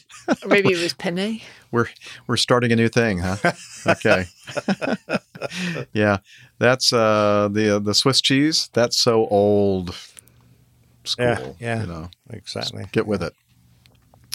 Anyway, well, thank you for sending that in, Stephen. We do appreciate that. And uh, if you want to read more, well, I pretty much read everything on this report. The nice thing was that the EMAS did what it was supposed to, and nobody was injured or died in it. So that's good. And I think they it was just minor damage to the airplane, so that's a good thing. I don't know what else to say about that. Uh, Were these professional pilots or did they own the airplane? Don't know. Does it Uh, say in the little uh, information box? Don't think so. It says owner operator PV Transport. I don't know. Owner operator. Well, Yeah. I guess he won't fire himself then. Guess not. All right. Um, how much time do we have left, Liz? Dun, dun, dun, dun, dun, dun, dun, dun. Dun, dun, dun, dun. Um, Liz, hello. Oh, there you. Just, Just over 20 over minutes. 20 minutes. Thank you. Um, wait a minute. There's no delay, uh, Liz. You're watching this live. you have no excuse. Yeah, I do miss uh, the control room uh, uh, audio. Okay. Let's see. Uh, she wants to make sure that we cover uh, number 15. So I'm going to jump to that right now. She's there's no reason to lash out at me, Liz. I sense some. Um, this has not been her favorite way to communicate during the show. No, it's not. Okay, let's jump to disgruntlement. 15, crew. Je- This is from Jeffrey. And he says, Imagine how much fun this thing would be to take to Oshkosh or any other fly in for that matter. And uh, so we do have some video to play for you. And I think this is pretty darn cool. That's not it. okay. Um, let me do it like this then instead. You won't be able to hear it though. no, I will. This is that's not. This is another different way. okay. Here we go. Uh, open. RVTravel.com presents. It's true. Winnebago's amazing flying motorhomes. It's true. Here is one of the most unusual recreation vehicles you will have ever seen. starting in 1976, Winnebago Industries, in cooperation with Orlando Helicopter Airways, built the Winnebago or Itasca Home in two floor plans. The first based on the Sikorsky S 55, and the larger one on the S 58, which you may recall from the 80s TV series Riptide. These Sikorsky helicopters saw action in Korea and Vietnam, as well as service right here at home for the Coast Guard and the reserves. During the 1970s, a plan was hatched to offer these helicopters modified as Winnebagos, which made them capable of RVing anywhere the bird could land. These were well equipped and should have been for the $300,000 price tag in 1970s money. These Gila helihomes had a full galley with stove and refrigerator, wet bar, hot and cold running water, a full bath with a hot shower and toilet, 6,000 BTU air conditioner, 40,000 BTU furnace, a music system and color TV, a 3.5 kilowatt generator, an awning, two water tanks, two holding tanks, and sleeping for up to six. The purchaser had a few options, including interior and exterior colors, amphibious floats for water landings, a canvas screened enclosure, which we call a screen room today, to attach to the awning, and they could upgrade the power plant from a gas engine to a Pratt & Whitney 600 shaft horsepower jet turbine engine. The cockpit was accessible from the living compartment, making it FMCA membership eligible, and came complete with all the communications and avionics you could need. The larger S 58 had a 56 foot rotor diameter, which is about the same as a Class A motorhome's turning radius is today. Unloaded, it weighed in at 9,200 pounds with a 3,300 pound cargo carrying capacity. It had a maximum altitude of 8,000 feet and had a flight range of three and a half hours at 100 to 110 miles per hour on 220 gallons of gas. In its day, the Winnebago Itasca Home was a big deal and garnered quite a bit of attention. In September 1977, Hearst Publishing's Popular Mechanics dedicated its front cover to the flying camper that could let you go where you've never been before. The spread contains some of the few remaining pictures of the Gila homes we have today, in addition to a couple from Winnebago archives and two from aviation historians Glenn Chatfield and Peter Nicholson. There were a total of eight Gila homes built, and all are gone. But the base helicopters, or airframes as they're called, which were featured in this piece, are still flying under different configurations. There you go. Winnebago's Heli Helihome. Heli Helihome? Helihome? Very cool. Um, I have to figure out a way to share this um, this is from Spaceballs. yes, this is from Spaceballs. You started playing this, and I went, wait a minute, Spaceballs already did it's this. a more modern version. it's more Winnebago-ish looking It's- with wings and jets. Yeah, it's a Winnebago spacecraft, obviously. Yeah, well, I just have to tell you right now that uh, I'm going to have to pause everything and uh, uh, cancel my order Oh, for is my. it time to start again? yeah, I'm going to cancel my order for my um, RV. Uh huh. You need a uh, what- heli Winnebago. What, what was it called? Yeah, why is it that I can't get rid of this thing? Oops, no, that's not it. there we go. Well, it worked. Yeah, um, pretty cool, I think. Um, yeah, so- except it's a helicopter. Well, that's that's the Inanely downside. dangerous. I'd rather fly a balloon than one of those. Oh no. Or the Spaceballs version. Yeah, definitely. Did you know? Did you notice that we had somebody comment about uh, your disdain for balloons in our last YouTube video? Yeah. And I said, well, you know, that's don't worry. take don't take Nick too seriously. He's just Don't take to, it personally. he's yanking Yes. people's chains. That's all. Yeah. By the way, uh, as an alternative to Swiss cheese, we could have donuts, bagels, oh. uh, simit, onion rings, What was that funyuns, like? What- what- Cheerios. Oh, Funyuns. Definitely Funyuns. Ooh, Funyuns. The Funyun. Yeah, the um, Funyuns lineup. With the, or calamari, that was another one. Okay, Oh, yeah. lovely. Calamari. See what fun Yeah. these people have in our chat rooms. That's great. Did that come from the chat room? Or were you just looking up No, no, I was had uh, no, I was I did that Oh. on my own research. I just Yeah, assu- oh, was, wow. That was Nick's original research there. on Excellent. that Yeah, contain absolutely. holes. Very good. I was trying to think of something like of a, a some sort of ethnic or national food, so we could blame it on a specific country. Still, like the Oh, Swiss. I see, like Isn't, Swiss. uh, Funyuns are probably uh, American. They're definitely American. There you go. Funyuns it is then. okay. so that's what we'll, from now on, we're not going to talk about the Swiss cheese effect. We're going to Funyuns come the line up. Funyun effect. Oh, very good. The Funyun the effect. The Funyun. I think we have a show title. Fun, Funyun effect. If only I knew what a Funyun was. Well, You'll a quick Google search will Yeah, um, You'll see. suffice.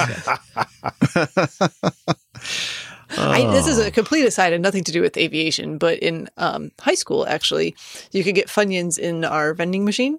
And there was a kid who like ate a bag of Funyuns every day during the school year. And he saved the wrappers and he filled his locker with Funyun wrappers. At the end of the year, his locker was completely chock full of Funyun wrappers. I have no idea why he did that. I just And we have no like idea why you shared it. I just odd recollection of you know Yeah. We, Funyun we- facts. It's what it's what Steph does. Fun yum facts. Fun, fun in facts. Funyun. Fun. Right? Yun. F U N uh, Y U N, right? Or Y O N. Uh, what? Y O I'm not sure. I don't know. Uh, yeah. Staff! Get on that. I shouldn't be yelling. I'm She's in a already hotel room. she's already sent you a picture. If you look at your messages, your massages. Oh, well, okay. But so it's not very easy for me to. Okay. F U wait a minute. N Y U N S. Okay. I see. Mm-hmm. Okay. Let me see. Oh, is that n- not necessarily anything I need to share, but I'm going to anyway. Yes, Nick? Yes, what? Oh, I thought you were putting your hand up to say something.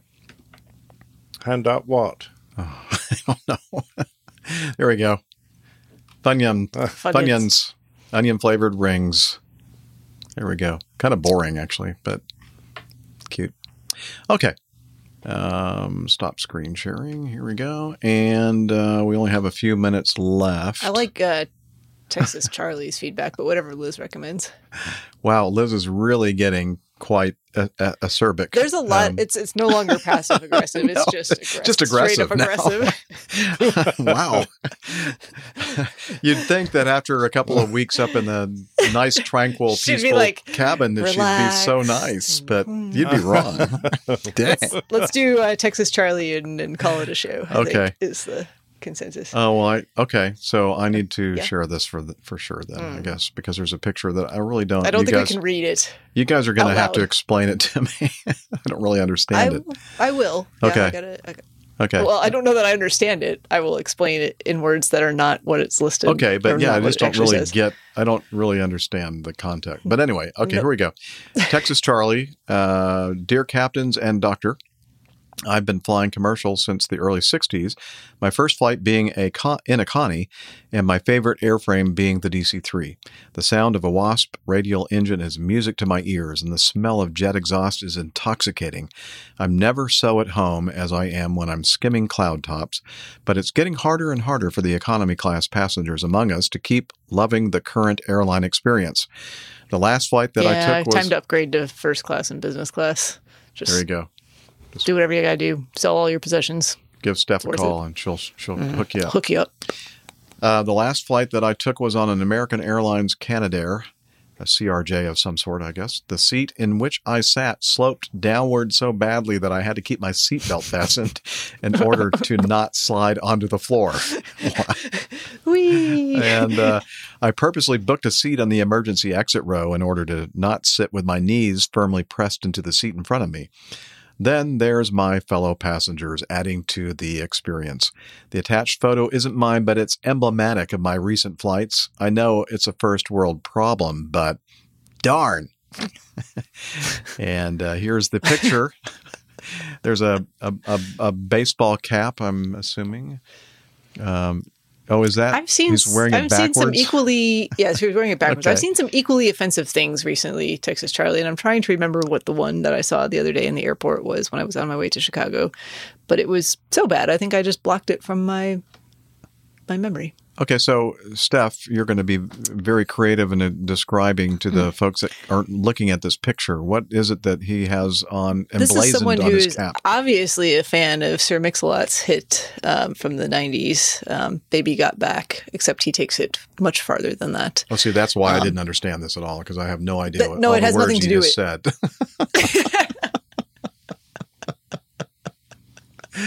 go ahead. It's not Um, helping at all. Okay, go ahead. He's he's um, soliciting for people in general, I suppose. I would assume perhaps of the other gender from his, but maybe not. I don't know. Doesn't look Um, it- gender not specific to me. It's not gender specific to reveal a, an area of their anatomy that you would not normally see, Yeah, and everyone really- has one. Not really sure why, why we'd want to be looking at that, but I don't you- know, but, that's what he is requesting. Get it? But um, yeah, uh, is that kind of like in New Orleans, a Mardi Gras? Show me your passports. I don't think so. I don't think this is actually a thing. Oh, okay. Is- I hope is it's not a- not, because this is not otherwise a I'm thing. never going to America again. We'll make you feel right at home. Yeah, uh, this is something that you don't see very often. Thank goodness. All right. Thank you, Texas Charlie. We really appreciated that. Uh, sorry about your wonderful or not so wonderful experience on the. And Liz wants to know if uh, you're the butt of that joke, Jeff. Apparently, I am. I'm the butt of everybody's joke. Anyway, that's going to do it for today's show. I know we're all sad about that. And we're wrapping it up here. And uh, so we're going to point you over toward our website, Airline Pilot Guy. See, I'm pointing right now. Airline Pilot Guy. Dot It's over com. there. Oh, wait. Oh, okay. There we go. Pointing right there to the airlinepilotguy.com website. And you'll find all kinds of uh, interesting information about the crew and the community and the calendar and um, uh, this guy right here, his plane tales and uh, merchandise where you can get really cool t-shirts and such and other fun things. And uh, what else? I think I covered most everything. Um, so um, if you want to send us feedback, as Liz is trying to get us to do. Um, Nick's pointing at it right now. Feedback at airlinepilotguy.com. And if you want to send us audio feedback, you can use an audio recorder on your device and what do you call that? Um, uh, Record. yeah, but no, you you add it. You uh, I can't think of the word. you it starts with an A. You speak. You add You it talk to into your it. email. you Attach. attach. That's it. I I'm so even glad we're wrapping this show up. I haven't had anything to drink. This is crazy. Okay, That's attach probably it to the- why. Yeah, that's the- maybe that's that's, the- why I only the operate. error of your ways. You're right. Uh, anyway, and also on the uh, website, uh, you can. There's a link over to to uh, SpeakPipe. It's another way you can send us audio feedback. I'm going to stop talking and let Steph tell you all about the social medias. Hey, head on over to the social meds, as Jeff likes to call it. Mhm. Um, I think the cool kids still call it the social You know meds it. too. We're on Twitter. Our handle is at APG Crew. You can find our individual Twitter information pinned to the top of that page. And we're also on Facebook, facebook.com slash airline pilot guy, and Instagram, APG Crew on the IG. And we would love to see you there. If you'd like to have an even more involved social media like experience, consider joining our Slack team. And I'm wondering if Hillel is has been uh, cleansing himself for this occasion. Oh, look at that! I I'm turning up the uh, volume of the hidden microphone in the in the bathroom. Is Hey, she hello. having an enema or what? Yes. Okay. I didn't even ask you what I wanted you to do, but okay. All right. Come on over here, sit down, and uh, don't get water over everything, and tell us about Slack. APG listeners, please join us on our Slack team. Slack is a communication, coordination, and sharing platform that works on your mobile, laptop, or browser. On Slack, we share news and ideas, we suggest episode and plane tales topics, we plan events and meetups.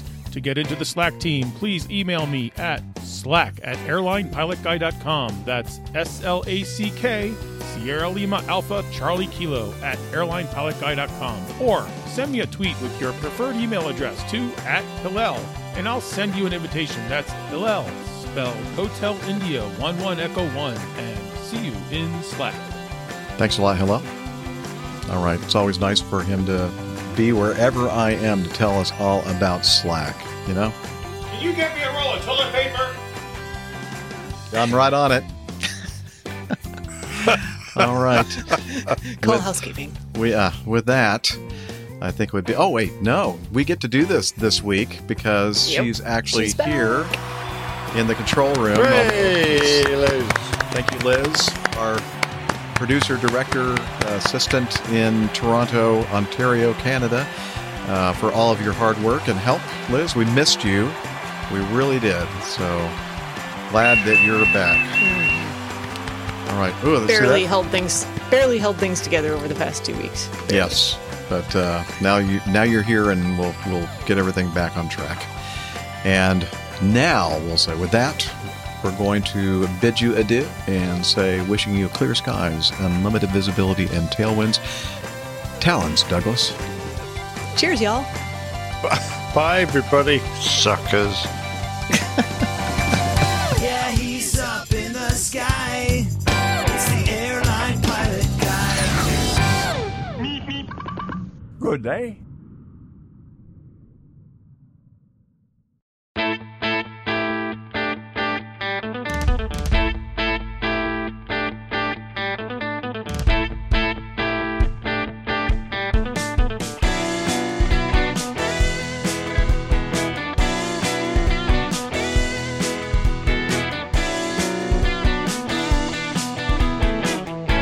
To be such a good, good pilot till I started APG. I opened doors for little old ladies. I helped them to their seats. Airline pilot guy. I fly.